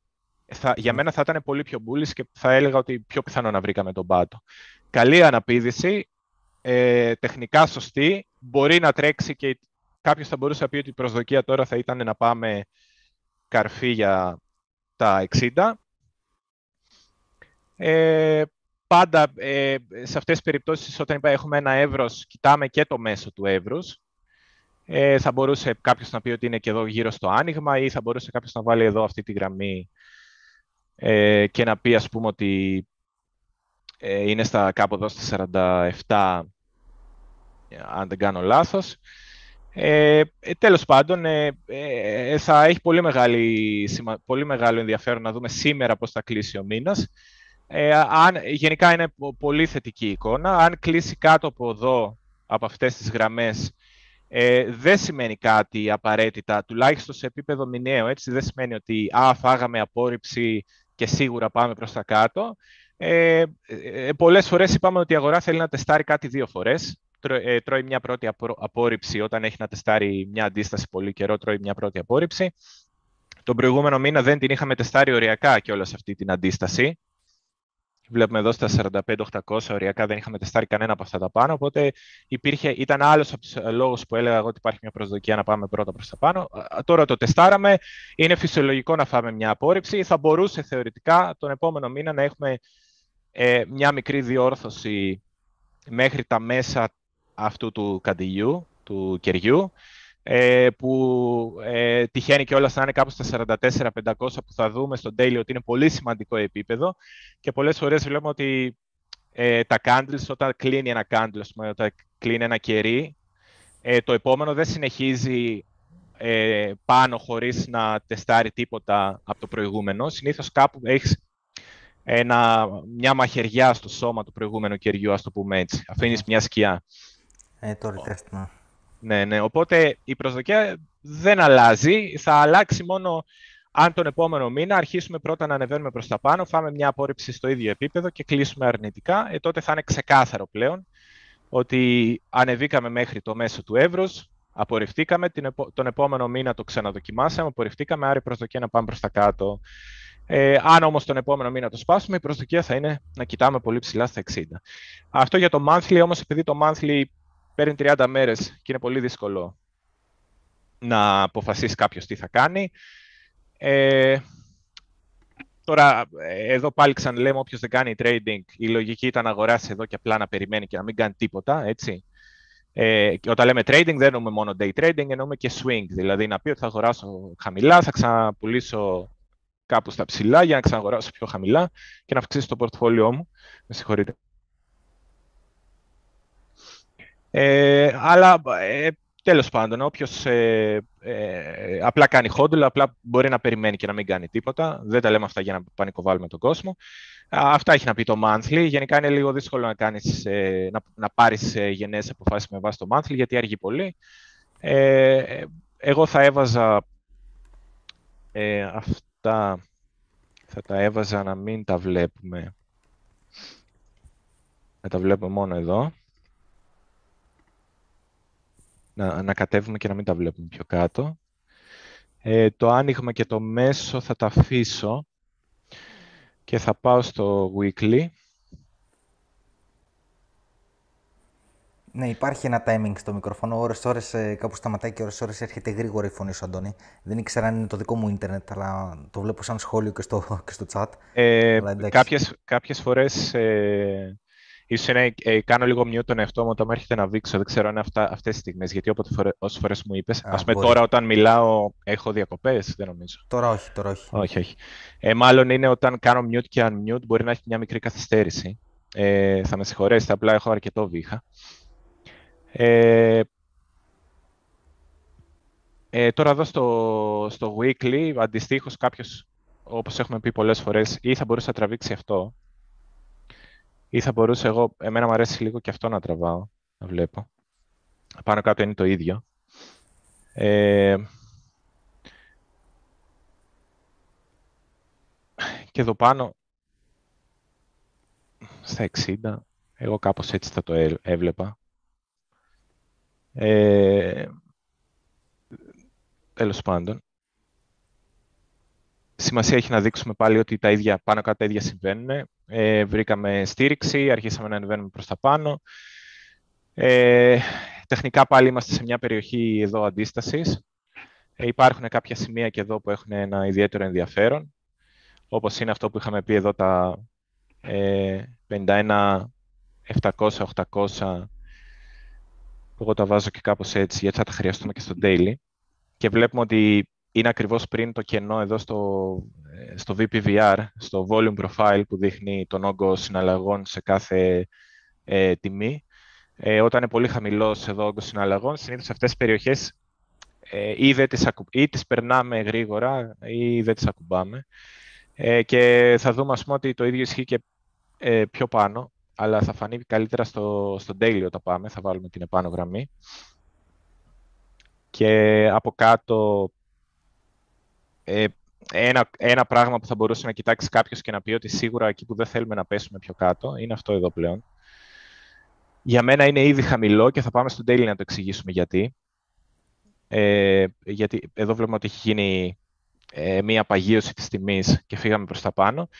Ε, θεωρητικά θα θέλαμε οπωσδήποτε να κρατήσουν τα 42 με 43, αλλά στο daily θα δούμε ότι είναι λίγο πιο ψηλά, 44,5 θα το έβαζα εγώ.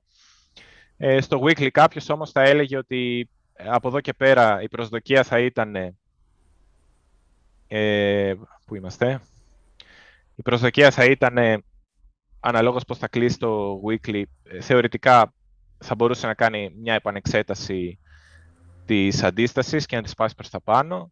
Ε, θα μπορούσε να πέσει και να βρει στήριξη εδώ. Θα ήταν, τεχνικά θα ήταν σωστό κάποιος να το αγοράσει αυτό το επίπεδο και να πει ότι είναι μια καλή, ε, ε, είναι ας πούμε η τελευταία στήριξη που θα αγοράσω, ε, από εδώ και πέρα δεν θα αγοράσω τίποτα και θα εξηγήσουμε σε λίγο γιατί και αν είναι να αγοράσω κάτι μετά θα αγοράσω πάλι εδώ κάτω και θα εξηγήσουμε γιατί, αλλά θα τα δούμε όλα στο daily γιατί εκεί είναι για μένα όλο το zoom.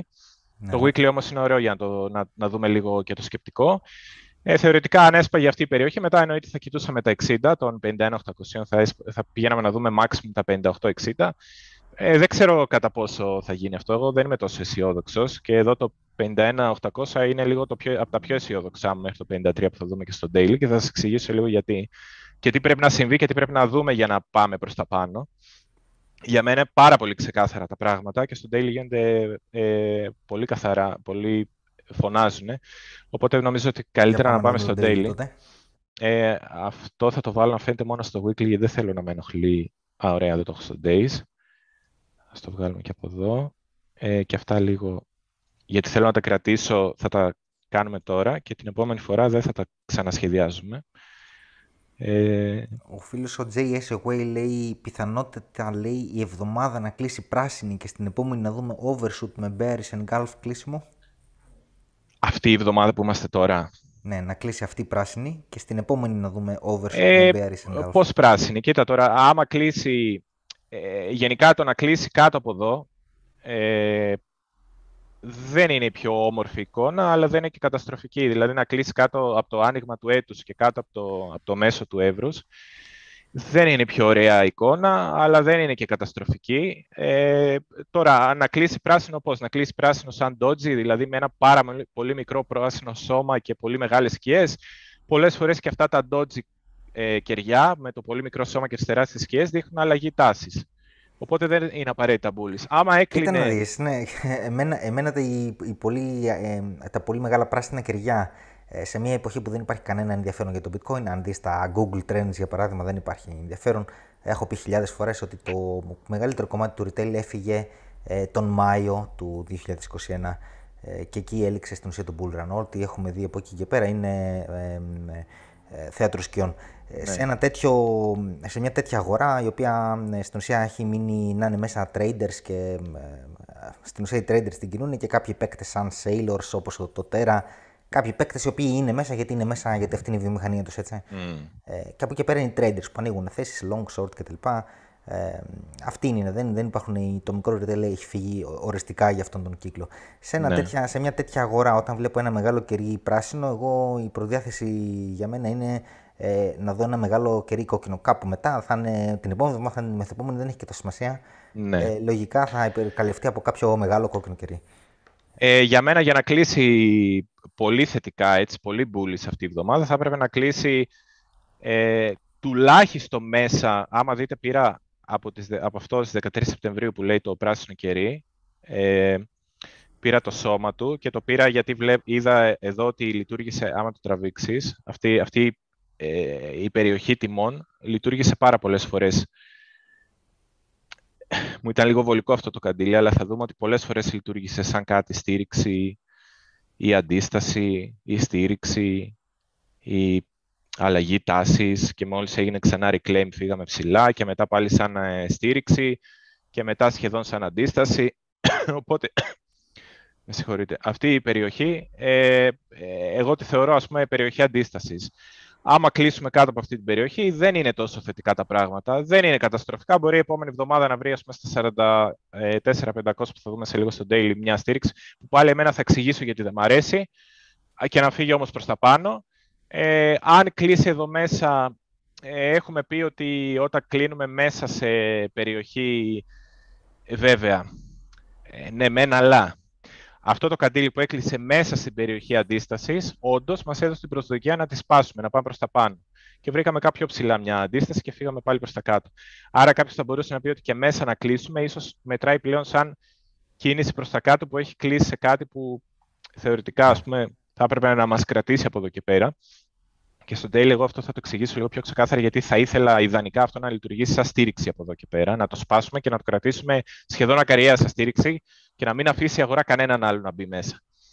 Αν κλείσουμε θετικά εδώ μέσα. Ε, ε, συγγνώμη, Ευχαριστούμε και το φίλο τον ε, Marshall Nick που δίνει ένα super chat και λέει ένα μεταλλικό νερό για το φίλο τον Αντώνη. Ευχαριστώ, ευχαριστώ πολύ.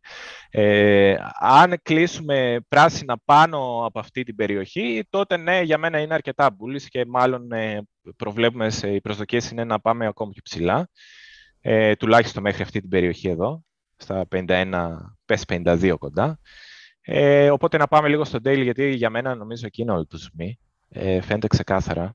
Ωραία. Ε, και έχει τεράστιο ενδιαφέρον. Θα σας δείξω λίγο τι συμβαίνει.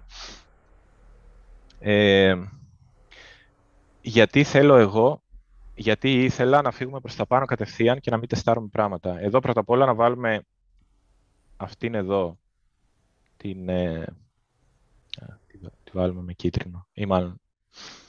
Ναι, βάλτε την έτσι. Να βάλουμε εδώ τα 44-500 που ήταν, υπήρξαν τόσες πολλές φορές αντίσταση που τώρα θα πρέπει αφού το σπάσαμε, οπωσδήποτε να γίνει στήριξη. Οπωσδήποτε. Να κάνει το retest. Κάνει το retest εκεί. Ε, εγώ δεν θα ήθελα να το κάνει. Φαίνεται ότι σαν να γέρνει να το κάνει. Ε, ιδανικά δεν θα ήθελα να το κάνει. Ε, αν όμως το κάνει, δεν πρέπει με τίποτα να σπάσει αυτό. Αν σπάσει αυτό, θεωρητικά κάποιος θα μπορούσε να πει ότι υπάρχει μετά και το 42 εκεί, 43 που σας έδειξα από το weekly. Ε, και φαίνεται και λίγο έτσι ε, να εδώ, σε αυτές τις περιοχές δηλαδή, ότι υπήρχε ένα ενδιαφέρον. Και κάποιος θα μπορούσε να πει ότι και ακόμα και εδώ να πάει δεν έχει σπάσει το trend στο daily και είναι η τάση προς τα πάνω, αλλά πάμε τώρα στο αλλά. Είχαμε σχεδιάσει κάποια στιγμή κάτι τέτοιο, το οποίο μάλιστα εγώ το είχα σχεδιάσει πριν καν συμβεί. Δηλαδή, το είχα κάνει τελείως ε, σχεδόν, ε, πώς το λένε, ε, σχεδόν για πλάκα και είχα πει το εξής. Δεν υπήρχε όταν το σχεδιάσαμε σε προηγούμενο live, όποιος τα βλέπει θυμάται, δεν υπήρχε όλο αυτό, δεν υπήρχε. Νομίζω ήταν ακριβώς μετά από αυτή την κίνηση στα 42. Και είχα πει εγώ, α, φαίνεται αυτό το πράγμα εδώ, κάποιοι σχεδίαζαν εδώ το τρίγωνο, αλλά λέω άμα τραβήξεις αυτές τις γραμμές και μάλιστα νομίζω το είχα σχεδιάσει, δηλαδή το είχα κάνει σχεδόν για πλάκα, το είχα σχεδιάσει από τις σκιές και όχι από τα, από τα κλεισίματα. Τώρα βλέπω ότι ταιριάζει και στα κλεισίματα. Ε, αυτό εδώ για όσους γνωρίζουν, σαν δομή, είναι αυτό που λέει, λένε bear, bear flag, bearish flag, ε, σημαία των αρκούδων. Τι σημαίνει; Ότι έχεις μια μεγάλη πτώση, σαν αυτή εδώ, ε, δείχνει ότι υπάρχει η αγορά, ότι υπάρχει μια αντίδραση και η τιμή πάει να σηκωθεί, αλλά εξασθενεί η... Ε, ε, οι, δύο γραμμές, οι δύο γραμμές έρχονται πιο κοντά αυτές οι κόκκινες. Ναι. Ναι, ναι. Ε, ε, καμιά φορά είναι και παράλληλα, δεν έχει σημασία. Εδώ πέρα εξ, εξασθενεί η αγοραστική δύναμη, δηλαδή πάνω να το σηκώσουν και ξαναπέφτει, πάνω να το σηκώσουν και ξαναπέφτει. Αυτό είναι μια μπέρι δομή, μια δομή που έχει προδιάθεση προς τα κάτω να σπάσει. Ε, οπότε η προσδοκία θα ήταν να κάνει κάτι τέτοιο. Γι' αυτόν τον λόγο, και επειδή δεν θα ήθελα να επιβεβαιωθεί κάτι τέτοιο, για μένα, ενώ έχει μια λογική να τεστάρουμε αυτό που λέμε back test, να τεστάρουμε τα 44-500 και να κάνουμε αυτό το πράγμα και να φύγουμε πάνω. Έχει μια λογική. Ένας λόγος που δεν θα ήθελα ε, είναι γιατί θα αρχίσει πλέον να φαίνονται κάπως έτσι τα καντήλια εδώ, τα κεριά. Εμένα μου αρέσει να τα λέω καντήλια γιατί είναι στα candles στα αγγλικά, αλλά μίλησα με ανθρώπους που ασχολούνταν έτσι με ελληνικό χρηματιστήριο κτλ. Και, και εδώ στην Ελλάδα τα λέμε κεριά. Ε, ακούγεται πολύ λαϊκό μάλλον το, το καντήλι και δεν αρέσει στον κόσμο. Τα λένε κεριά. Anyway, κλείνει η παρένθεση.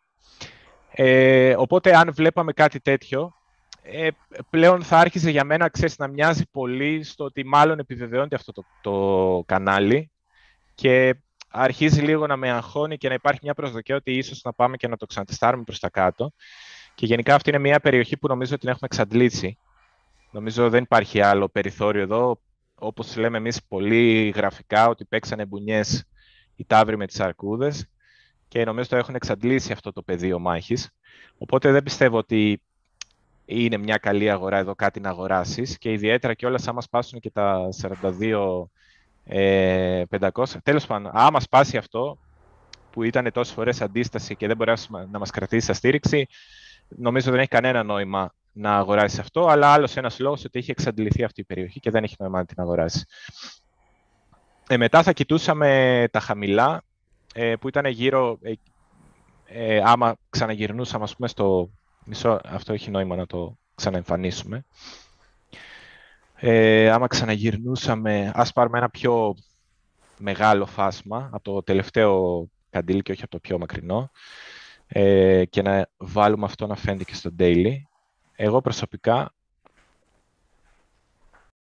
ε, μετά θα σκεφτόμουν να αγοράσω κάτι εδώ μέσα ε, με τη λογική ότι έχει περάσει πάρα πολύς καιρός. Για πες μας λίγο και τα νούμερα περάσει. εκεί πέρα για όσους δεν βλέπουν. Είναι 30, κάτω από τα 35, πάνω από τα 32, 31.700, 31.800, πάνω από εκεί.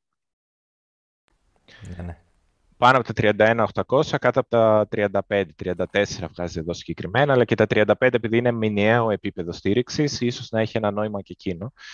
Ε, γενικά, αν επιβεβαιωνόταν μια αρνητική πορεία της τιμής προς τα κάτω, επειδή έχουμε πάρα πολύ καιρό και δεν καθίσαμε σχεδόν καθόλου εδώ, ίσα ίσα τα κουμπίσαμε και φύγαμε, ε, αυτή η στήριξη δεν την έχουμε τεστάρει πάρα πολλές φορές, δεν την έχουμε εξαντλήσει από σαν περιοχή ενδιαφέροντος εγώ ίσως εδώ να αγόραζα και απλά να κοιτούσα πλέον σε αυτή την περιοχή που την εξαντλήσαμε, τι θα γινόταν. Δηλαδή, να πέφταμε, να κάναμε μια αγορά εδώ και να βλέπαμε τώρα αυτό θα λειτουργήσει πλέον σαν αντίσταση. Αν ναι, τώρα το λέω για αυτούς που θέλουν να κάνουν swing trading, έτσι. Για όσους δεν θέλουν να κάνουν και θέλουν να κάνουν απλά DCA, αγόρασε κάτι λίγο εδώ κάτω και περίμενε να δεις άμα θα πάμε και πιο κάτω να αγοράσει και πιο φτηνά. Αλλά είναι καλό να έχεις μια έκθεση εδώ. Άμα θες να το ρισκάρεις, περίμενε πιο κάτω και up to you. Άμα δεν το πιάσουμε ποτέ, δεν το πιάσαμε. Ε, κοίτα, ε, τώρα, τώρα δύο σενάρια που εγώ ε, σκέφτομαι ότι θα έχουν πλάκα. Είναι το ένα, το ένα θα ήταν αν μπορούσε να ανέβει για λίγο πάνω από το 200 EMA ε, το οποίο δεν το βλέπω πια πολύ πιθανόν γιατί έχει ήδη γυρίσει προς τα κάτω. Αλλά αν μπορούσε να ανέβει για λίγο θα έχει πλάκα γιατί τότε θα βγαίναν όλοι, θα λέγανε ε, Bull Run confirmed, ξέρεις, ξέρεις στο, ναι. στο YouTube, στο Twitter. Ναι, ε, ναι. Και θα μπαίναν όλοι να κάνουν ταρζανιές εκεί πέρα, θα κάνανε DCA in, θα ε, βάζαν ό,τι είχαν και δεν είχαν και μετά θα τρώγανε μια ωραία Ε, ή ένα άλλο που θεωρώ ότι θα είχε πλάκα θα ήταν να γυρίσει να τεστάρει. Αυτό θα είχε ακόμα περισσότερο πλάκα γιατί θα κορόιδευε ε, τους γνώστες της τεχνικής ανάλυσης. Θα ήταν να γυρίσει τώρα να κάνει retest τα 44-500 εκεί πέρα που έχει στη γραμμή. Ε, ναι. να, κάνει, να κάνει retest. Ε, να, να το κρατήσει ως resistance και να πάει προς τα πάνω λίγο. Α, σαν support, σαν στήριξη. Ναι, ναι, ε, σαν support, συγγνώμη, ναι. Να το κρατήσει ως support να πάει προς τα πάνω. Ε, οπότε να το πάρουν όλοι αυτοί που κάνουν τεχνική ανάλυση, να το πάρουν ως ε, confirmation ότι τώρα αυτό είναι support και πάμε προς mm. τα πάνω, να ανοίξουν θέσεις και να φάνε τα σφαλιάρα. Γιατί εγώ το έχω πει πάρα πολλές φορές. Ε, επειδή η τεχνική ανάλυση είναι κάποια συγκεκριμένα πράγματα, τα οποία εντάξει, τα, τα, τα μαθαίνεις, τα ξέρεις και τα λοιπά και μετά τα κοιτάνε πολύ. Mm. Αν υπάρχει κάποιος ο οποίος θέλει να κάνει. Ε, Πες, εγώ είμαι, έχω το απαραίτητο κεφάλαιο σε bitcoin γιατί είμαι παλιός, γιατί έχω δεκάδες χιλιάδες bitcoin για οποιοδήποτε λόγο.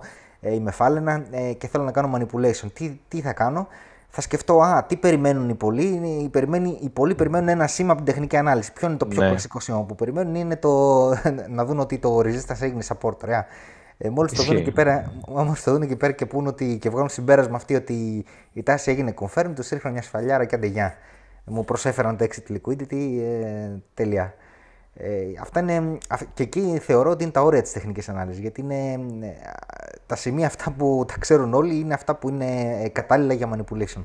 Ναι, ναι. Ε, και γι' αυτό και όλα εμείς προσπαθούμε να βλέπουμε και άλλα πράγματα ε, και να καταλάβουμε πώς σκέφτονται οι μεγάλοι παίκτες και να μην κοιτάμε μόνο αυστηρά ξύλινα τεχνικά. Δεν μπορείς ε, πάντα να βγάλεις το σωστό συμπέρασμα.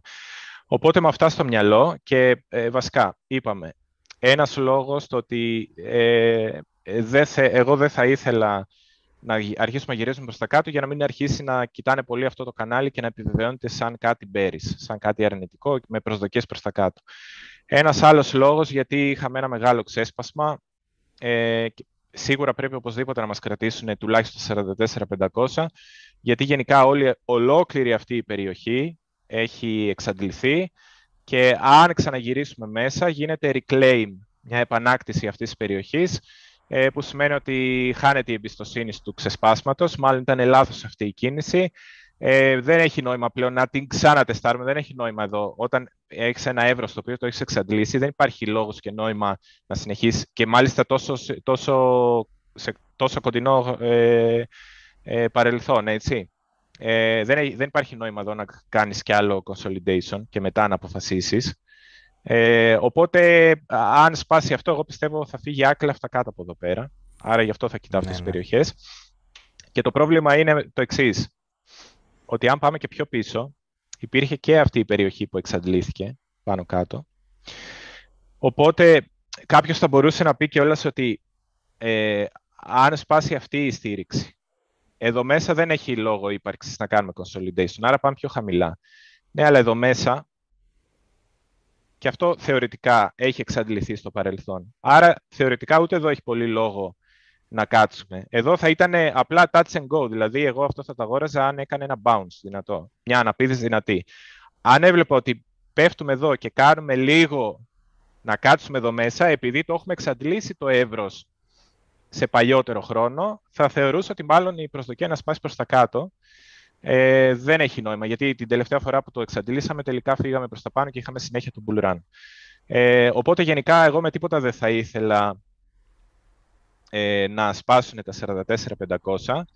Ε, στο θετικό σενάριο αυτό που θα ήθελα να δω, όταν πραγματικά η αγορά έχει βρει bottom, έχει βρει πάτο και θέλει να φύγει προς τα πάνω και να κάνει καινούργια ψηλά ή τουλάχιστον να, κάνει, να φτάσει κάπου, ρε παιδί μου, ικανοποιητικά ψηλά, ε, αυτό που κάνει η αγορά είναι να μην αφήσει κανένα να μπει. Δηλαδή, το, αυτό που θα ήθελε κάποιος να δει αυτή τη στιγμή θα ήταν εδώ πάνω στο resistance, πάνω στην αντίσταση, να έχουμε μερικά καντήλια που θα πάνε έτσι πάνω στην αντίσταση μεταξύ 46 και 48, να είναι τόσο κοντά στην αντίσταση που όλοι θα λένε ε, φίλε τώρα δυσκολεύομαι τώρα να μπω στα 46 και από πάνω είναι αντίσταση 47-48 πάνω στην αντίσταση, θα πω δεν θα μπω.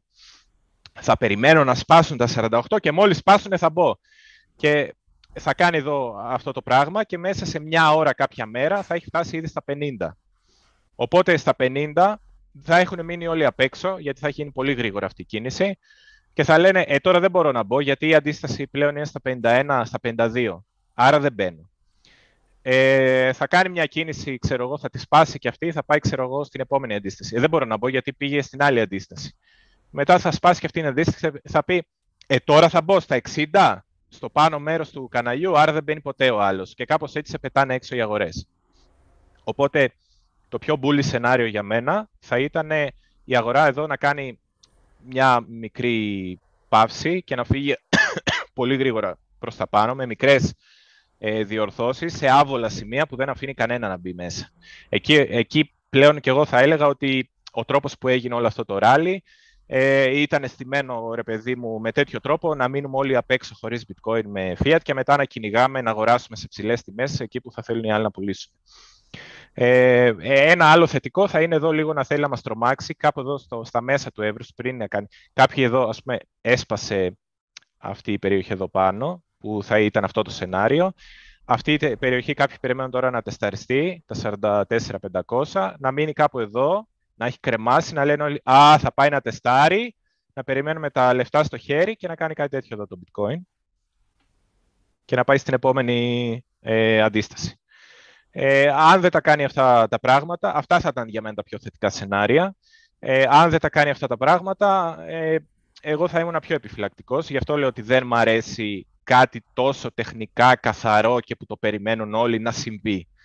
Ε, μάλλον δεν ξέρω. Ε, δεν θα ήμουν τεχνικά, λες ότι θα πρέπει να μας κρατήσει, ξέρω εγώ, κατά ένα πολύ μεγάλο ποσοστό. Ε, σαν ανάγνωση όμως πιο γενική, επειδή είναι τόσο ξεκάθαρο και ο οφθαλμοφανές, εγώ δεν, θα, δεν είμαι τόσο confident σε αυτά τα level. Θα ήθελα για αυτούς που ε, προσδοκούν συνέχιση να συμβεί κάτι πιο πάνω. Και εδώ θέλω με την ευκαιρία να σας δείξω και και μια άλλη ε, έννοια, που είναι το, η, έννοια του range, συγγνώμη, η έννοια του range reclaim. Ε, γενικά, πολλές φορές όταν τρέχουν οι αγορές δημιουργούν κάποια εύρη ε, τιμών. Ε, θα αφήσω απ' έξω τα, ε, ό,τι δεν... Ας πάρουμε αυτό. Ή μάλλον το κάνω, ας το κάνω καλλιτεχνικό. Ε, θα πάρουμε εδώ το υψηλό, ε, θα βάλουμε εδώ το χαμηλό. Μήπως εδώ πρέπει λίγο μάλλον να σβήσω.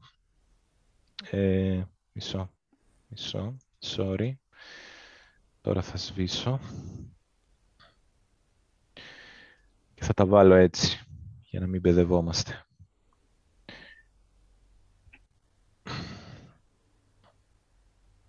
Ας πούμε έτσι, κατά προσέγγιση τώρα οι τιμές εδώ που βλέπετε μην τις παίρνετε 100%. Θέλω να σας δείξω λίγο μια λογική που υπάρχει.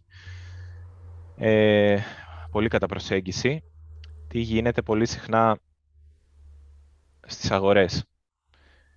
Λοιπόν, έχεις στις αγορές πολλές φορές ε, μία τέτοια δομή. Που τι συμβαίνει, έχεις, θα το ονομάσω νούμερο 1, νούμερο 2, νούμερο 3. Το είπα και χθες σε, σε κάποια παιδιά που μπήκαμε σε ένα Zoom.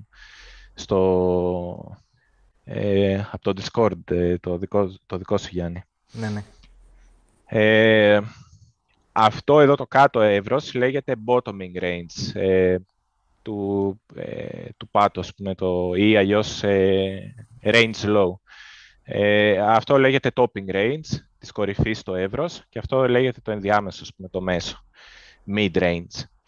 Ε, πολλές φορές οι αγορές όταν τρέχουν κάνουν το εξής ε, τρέχουν ρε παιδί μου, φτάνουν πρώτα σε ένα topping range, δεν μπορούν να το κρατήσουν ε, και πέφτουν κατευθείαν ή με λίγο distribution, γιατί εδώ γίνεται μια διανομή, εδώ γίνεται μια αναδιανομή και μετά πέφτουν κάποια στιγμή στο bottoming range, στο, ε, ε στο πάτο, ας πούμε, του, στο, στο τελευταίο.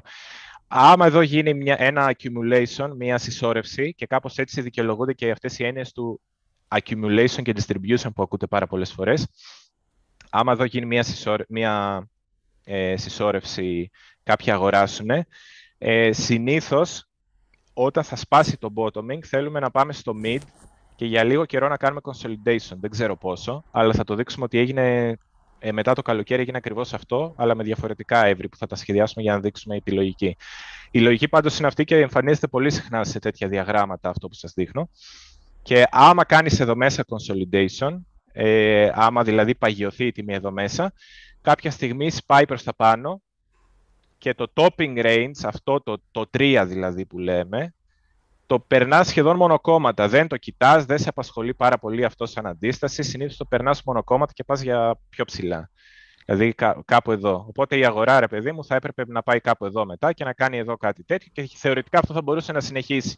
Μετά να πέσει στο καινούριο bottoming, μετά να πάει σε καινούριο να πάει σε καινούριο mid-range και μετά να ξαναφύγει πιο ψηλά και θεωρητικά θα μπορούσε να κάνει συνέχεια τέτοιο. Φυσικά οι αγορές δεν κινούνται με τέτοιο τρόπο τόσο σταθερό και προγραμματισμένο. Αλλά όταν συμβαίνει μια τέτοια δομή, είναι κάτι που πρέπει να ξέρετε.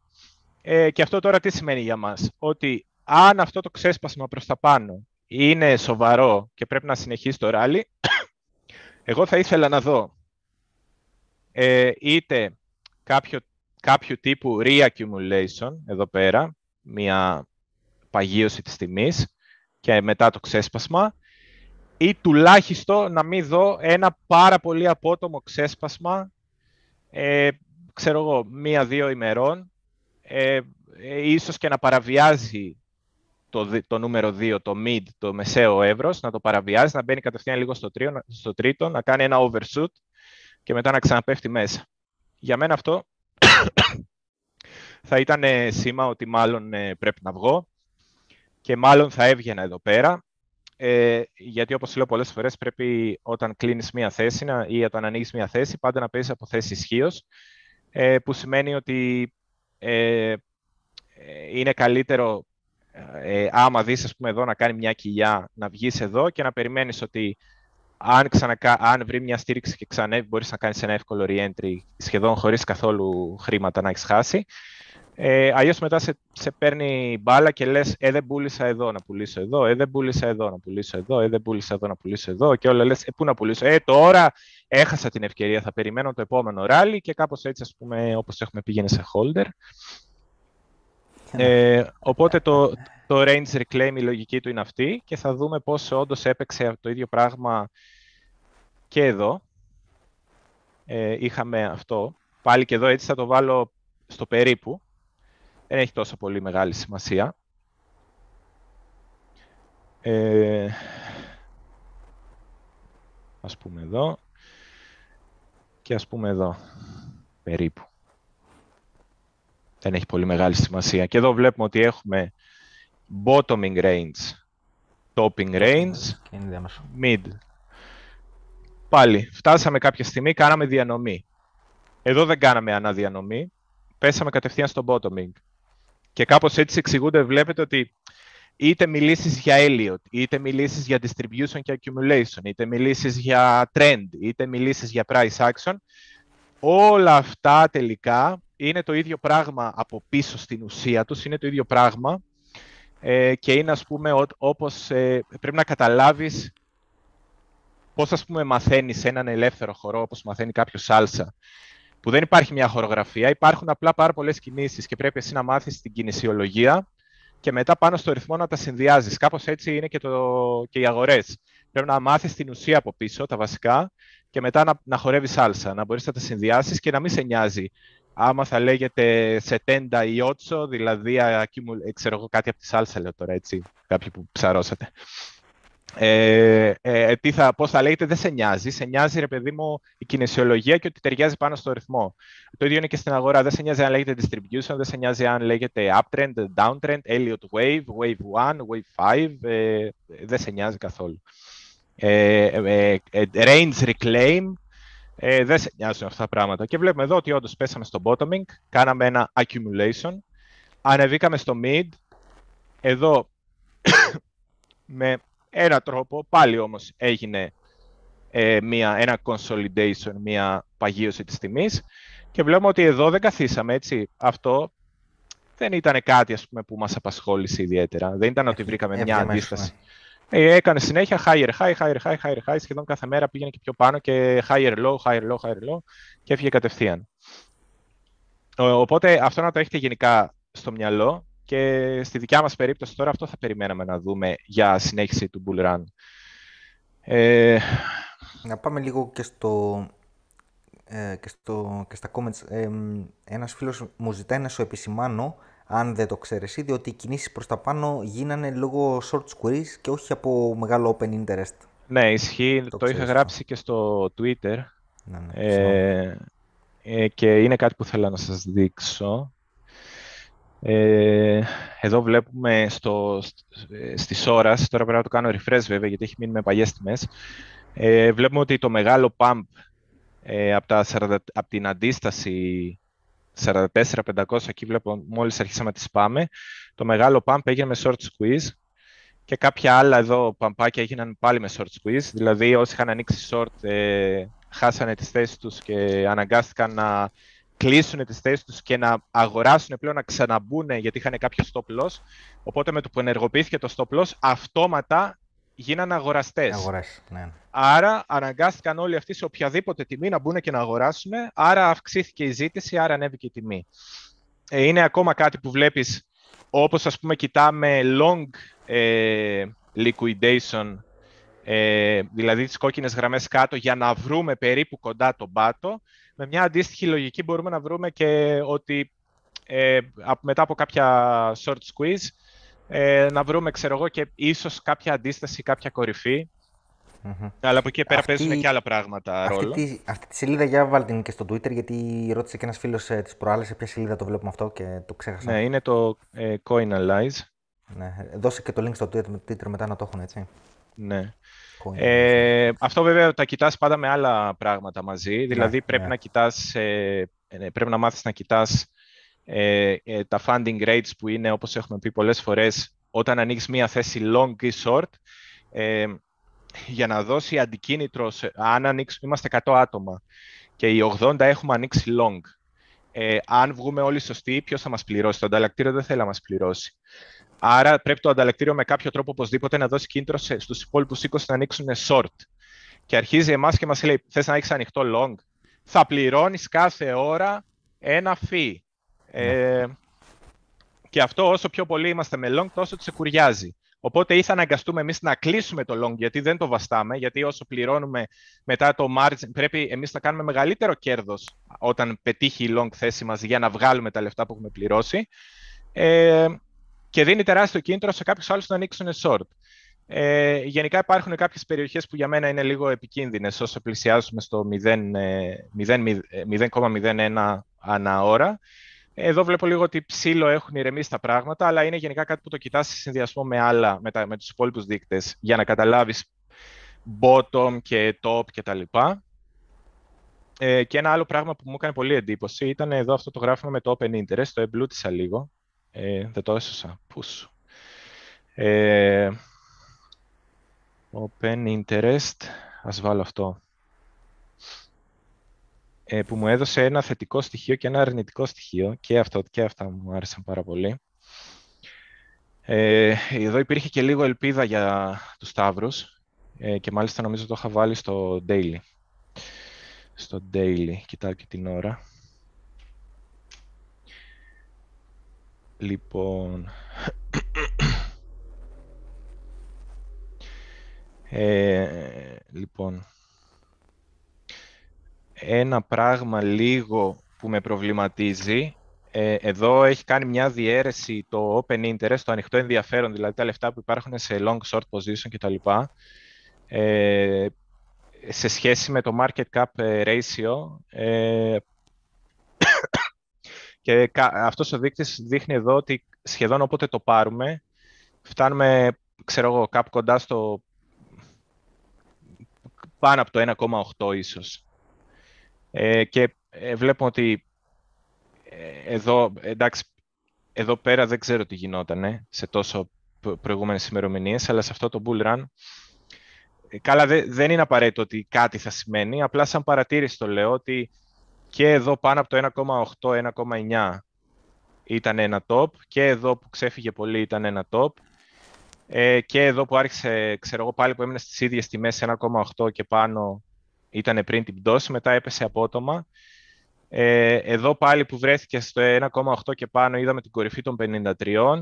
Εδώ που ήταν από 1,8 και πάνω είδαμε την άλλη, την επόμενη κορυφή. Και τώρα βλέπω ότι αυτό πάλι έχει αρχίσει εδώ να τσιτώνει. Ε, δεν ξέρω αν θα έχει καμιά αξία. Είναι κάτι που το βρήκα έτσι πολύ πρόσφατα κι εγώ και το μελετάω. Οπότε αυτό εμένα ας πούμε, θα το βλέπα με λίγο προσοχή, με αρνητική προδιάθεση, μήπως σημαίνει κάτι κακό. Ε, αλλά ένα πράγμα που παρατήρησα έτσι για να δώσουμε και λίγο αισιοδοξία είναι ότι ε, το ανοιχτό ενδιαφέρον, το open interest, ε, αυξήθηκε με stablecoin margin, δηλαδή τα long και τα short που άνοιξαν με collateral ε, USDT, USDC και τα λοιπά, με stablecoin, ε, σε περίοδους που βρίσκουμε πάτο, βλέπουμε ότι τα περισσότερα contracts που ανοίγουν γίνονται με, ε, με stablecoins. Και το open interest κυρίως ανεβαίνει με stablecoins. Ενώ βλέπουμε εδώ ότι αυτοί που βάζουν margin, collateral, αγοράζουν BTC, ανοίγουν long στο BTC με collateral BTC για παράδειγμα ή αντίστοιχα short, βλέπουμε ότι κάπως μένει στάσιμο.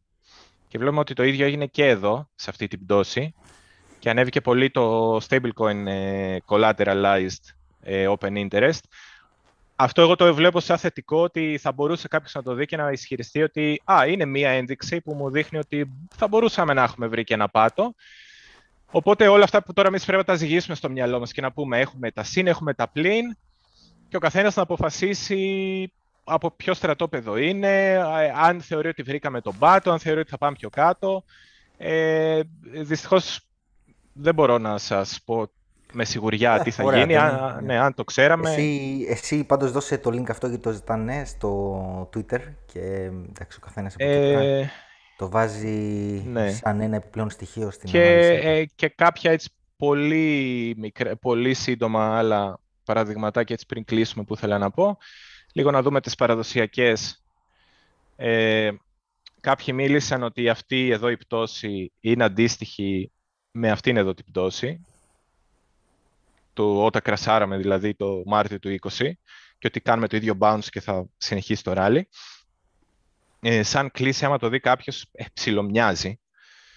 Ε, αλλά υπάρχει μια τεράστια διαφορά, ότι εδώ είχαμε quantity easing, ποσοτική χαλάρωση, ενώ εδώ δεν έχουμε ποσοτική χαλάρωση πλέον. Οπότε για μένα αυτό το επιχείρημα είναι άκυρο. Και άμα δούμε λίγο πού βρισκόμαστε Τώρα, κάποιος που ασχολείται με παραδοσιακές αγορές, ας με συγχωρήσει αν έχω τραβήξει λάθος στις γραμμές, δεν ασχολούν πολύ, αλλά τα πιο λογικά επίπεδα εμένα μου φάνηκαν αυτά, ε, τουλάχιστον σε weekly. Οπότε προς το παρόν φαίνεται ότι βρήκαμε μια αντίσταση εδώ κοντά στα 4600 στον S&P 500 ε, και έχει ενδιαφέρον να δούμε αν την επόμενη εβδομάδα αυτό θα ξανατεσταριστεί και θα σπάσει προς τα πάνω ή θα γυρίσει προς τα κάτω. Οπότε ε, ε, ε, και ένα ακόμα είναι ότι βλέπουμε ότι τρέξαν πάρα πολύ και αυτές οι αγορές. Ε, πόσο τρέξαν αυτές βασικά; Τρέξαν, τρέξαν πολύ και απότομα. Βασικά δεν είναι ότι τρέξαν και αυτές οι αγορές. Ε, τρέξαν 10% και ναι. εμείς εδώ τρέξαμε... Από πού να το πάρεις τώρα; Ε, περίπου το τριπλάσιο. Αλλά εμείς είχαμε και ντοκουόν και Sailor. δηλαδή, ναι. ίσως εγώ να περίμενα ε, ακόμα μεγαλύτερη κίνηση σε εμάς. Γιατί ναι. ένα προς τρία το BTC συνήθως. Ε, νομίζω ότι στο προηγούμενο live είχαμε δει πάλι ένα ποσοστό πτώσης ένα προς τρία, αλλά που είναι το σύνηθες. Ναι, πάντως είναι, ε, ξεκάθαρο, είναι, είναι ξεκάθαρο ότι αυτή τη στιγμή. Ε, Οι αγορές είναι σε αντίσταση. Ναι, ο, ναι, αλλά ήθελα να πω το άλλο, ότι παρακολουθεί Α. το bitcoin τις ε, παραδοσιακές αγορές.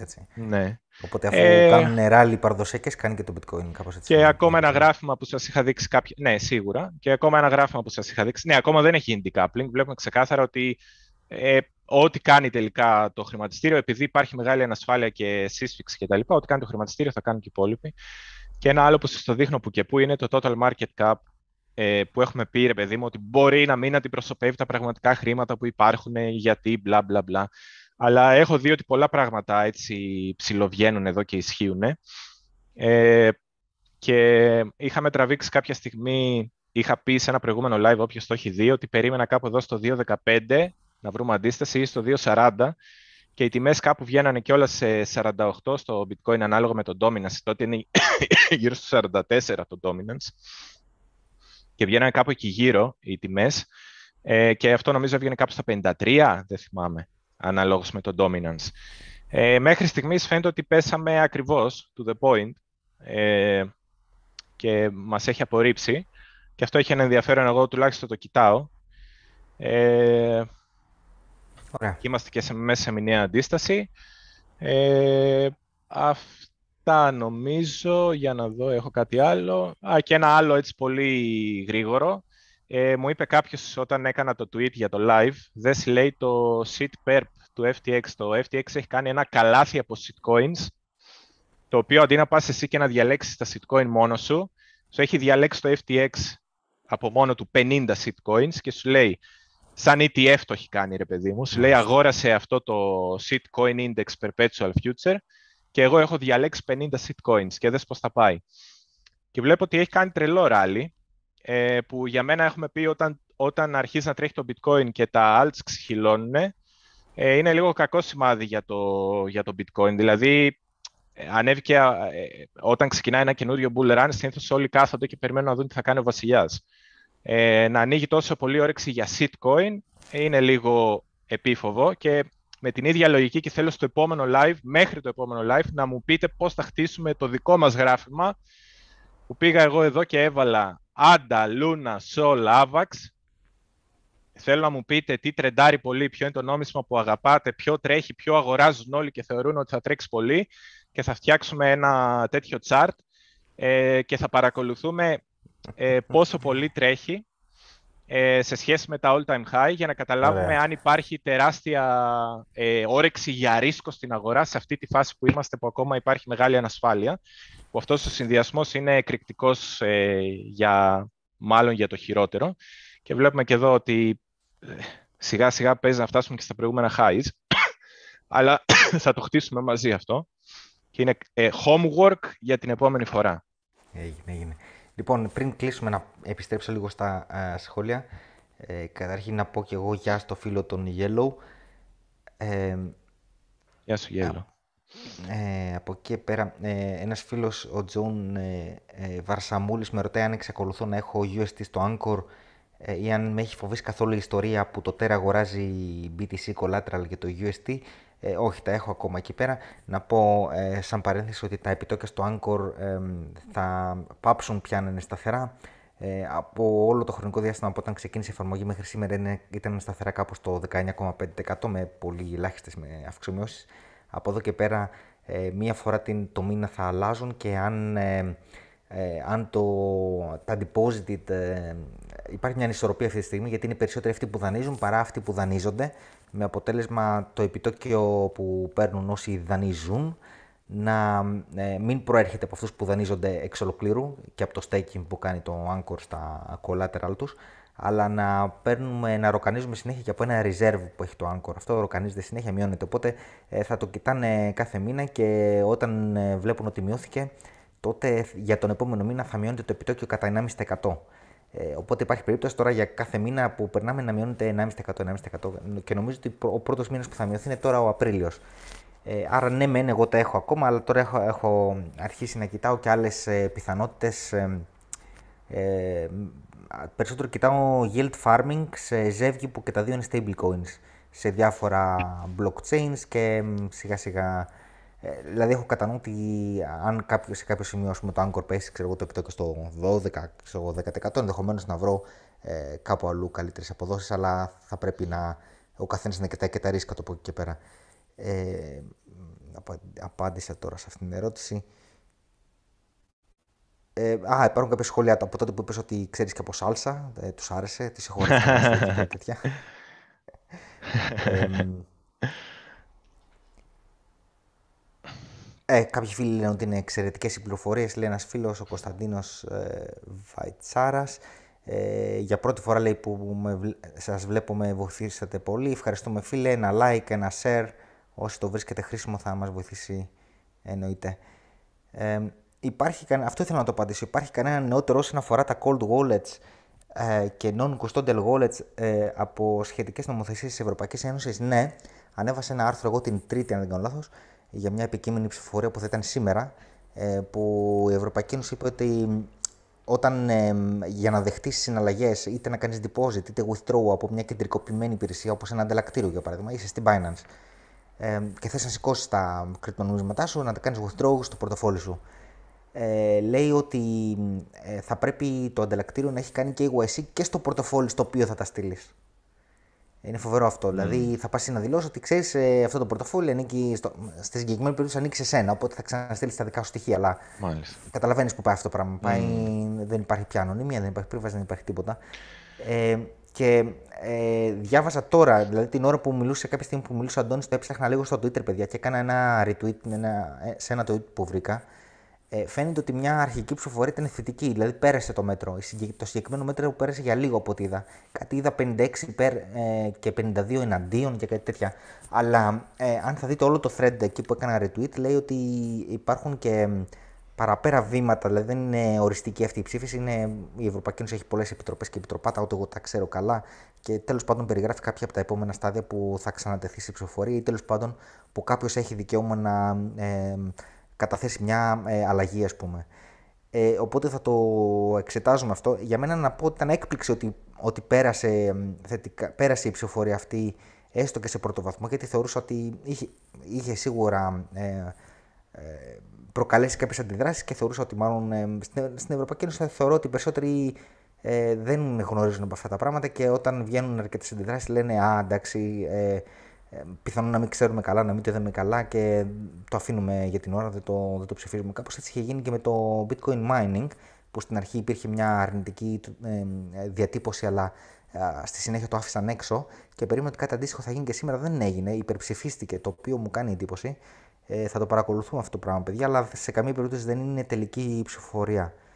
Ε, αλλά το απαντάω, παιδιά. Δείτε και στο Twitter τι έκανα α, retweet. Ε, staking στο Cardano από Cold Wallet γίνεται, ναι. Από Cold Wallet γίνεται από το Ledger, ναι. Στο, στο Cardano, όταν κάνεις staking, τα νομίσματα δεν φεύγουν από σένα. Εσύ είσαι ο κύριος των νομισμάτων σου. Ε, αυτό δεν, δεν ισχύει για σε πολλά άλλα blockchains. Ε, ναι, το short squeeze που γίνανε Σεπτέμβριο-Οκτώβριο και ειδικά τον Ιούλιο ήταν πολύ μεγαλύτερα, ναι. Σας ευχαριστούμε, ναι, και περαστικά Αντώνη. Ευχαριστώ. Ε, ωραία. Εντάξει. Νομίζω και σήμερα το γεμίσαμε. Ναι, το, το Celsius, ναι, έχω ψηλοσταματήσει να το χρησιμοποιώ. Ε, εντάξει, παιδιά, αυτά δεν έχουμε κάτι άλλο. Ναι, 56-52 λοιπόν. λέει ότι ήταν η ψηφοφορία. Εντάξει, θα, παιδιά, θα τα παρακολουθούμε αυτά. Νομίζω δεν υπάρχει λόγος πανικού ακόμα, αλλά είναι σίγουρα αρνητική η εξέλιξη. Ε, σαν να μην πήραν υπόψη τους ε, για πρώτη φορά τις αντιδράσεις. Δεν ξέρω ακριβώς τι έγινε, θέλει ψάξιμο. Λοιπόν, Αντώνη, πες μας τον επίλογο. Ε, σηκωθείτε από διβάνια, καρέκλες, όχι αυτό είναι άλλο νου. Ε, κάντε like, ε, share, subscribe. Ε, τσεκάρετε το blog του Γιάννη. Ε, κάντε και κάνα follow και σε μένα. Οι επόμενοι δύο θα είναι αυτοί που θα με πάνε στους χίλιους. Έλα, Έλα. δώσ' το. Πάτα το. Έτσι, έτσι. Και ευχαριστούμε που ήσταν για ακόμα μια φορά μαζί μας. Ε, το, σε, ευχαριστώ, το... σε ευχαριστώ και εγώ, Αντώνη, διπλά, που μιας και σήμερα ήρθες και με COVID και παρόλα αυτά δεν το ακύρωσες. Και εντάξει, θα τα ξαναπούμε την επόμενη εβδομάδα. Τα λέμε σε μια εβδομάδα και στο Twitter. Έγινε. Ευχαριστώ και όλους όσους μας ακούσατε. Τα λέμε την επόμενη εβδομάδα. Τσάω, παιδιά. Γεια. Γεια σας.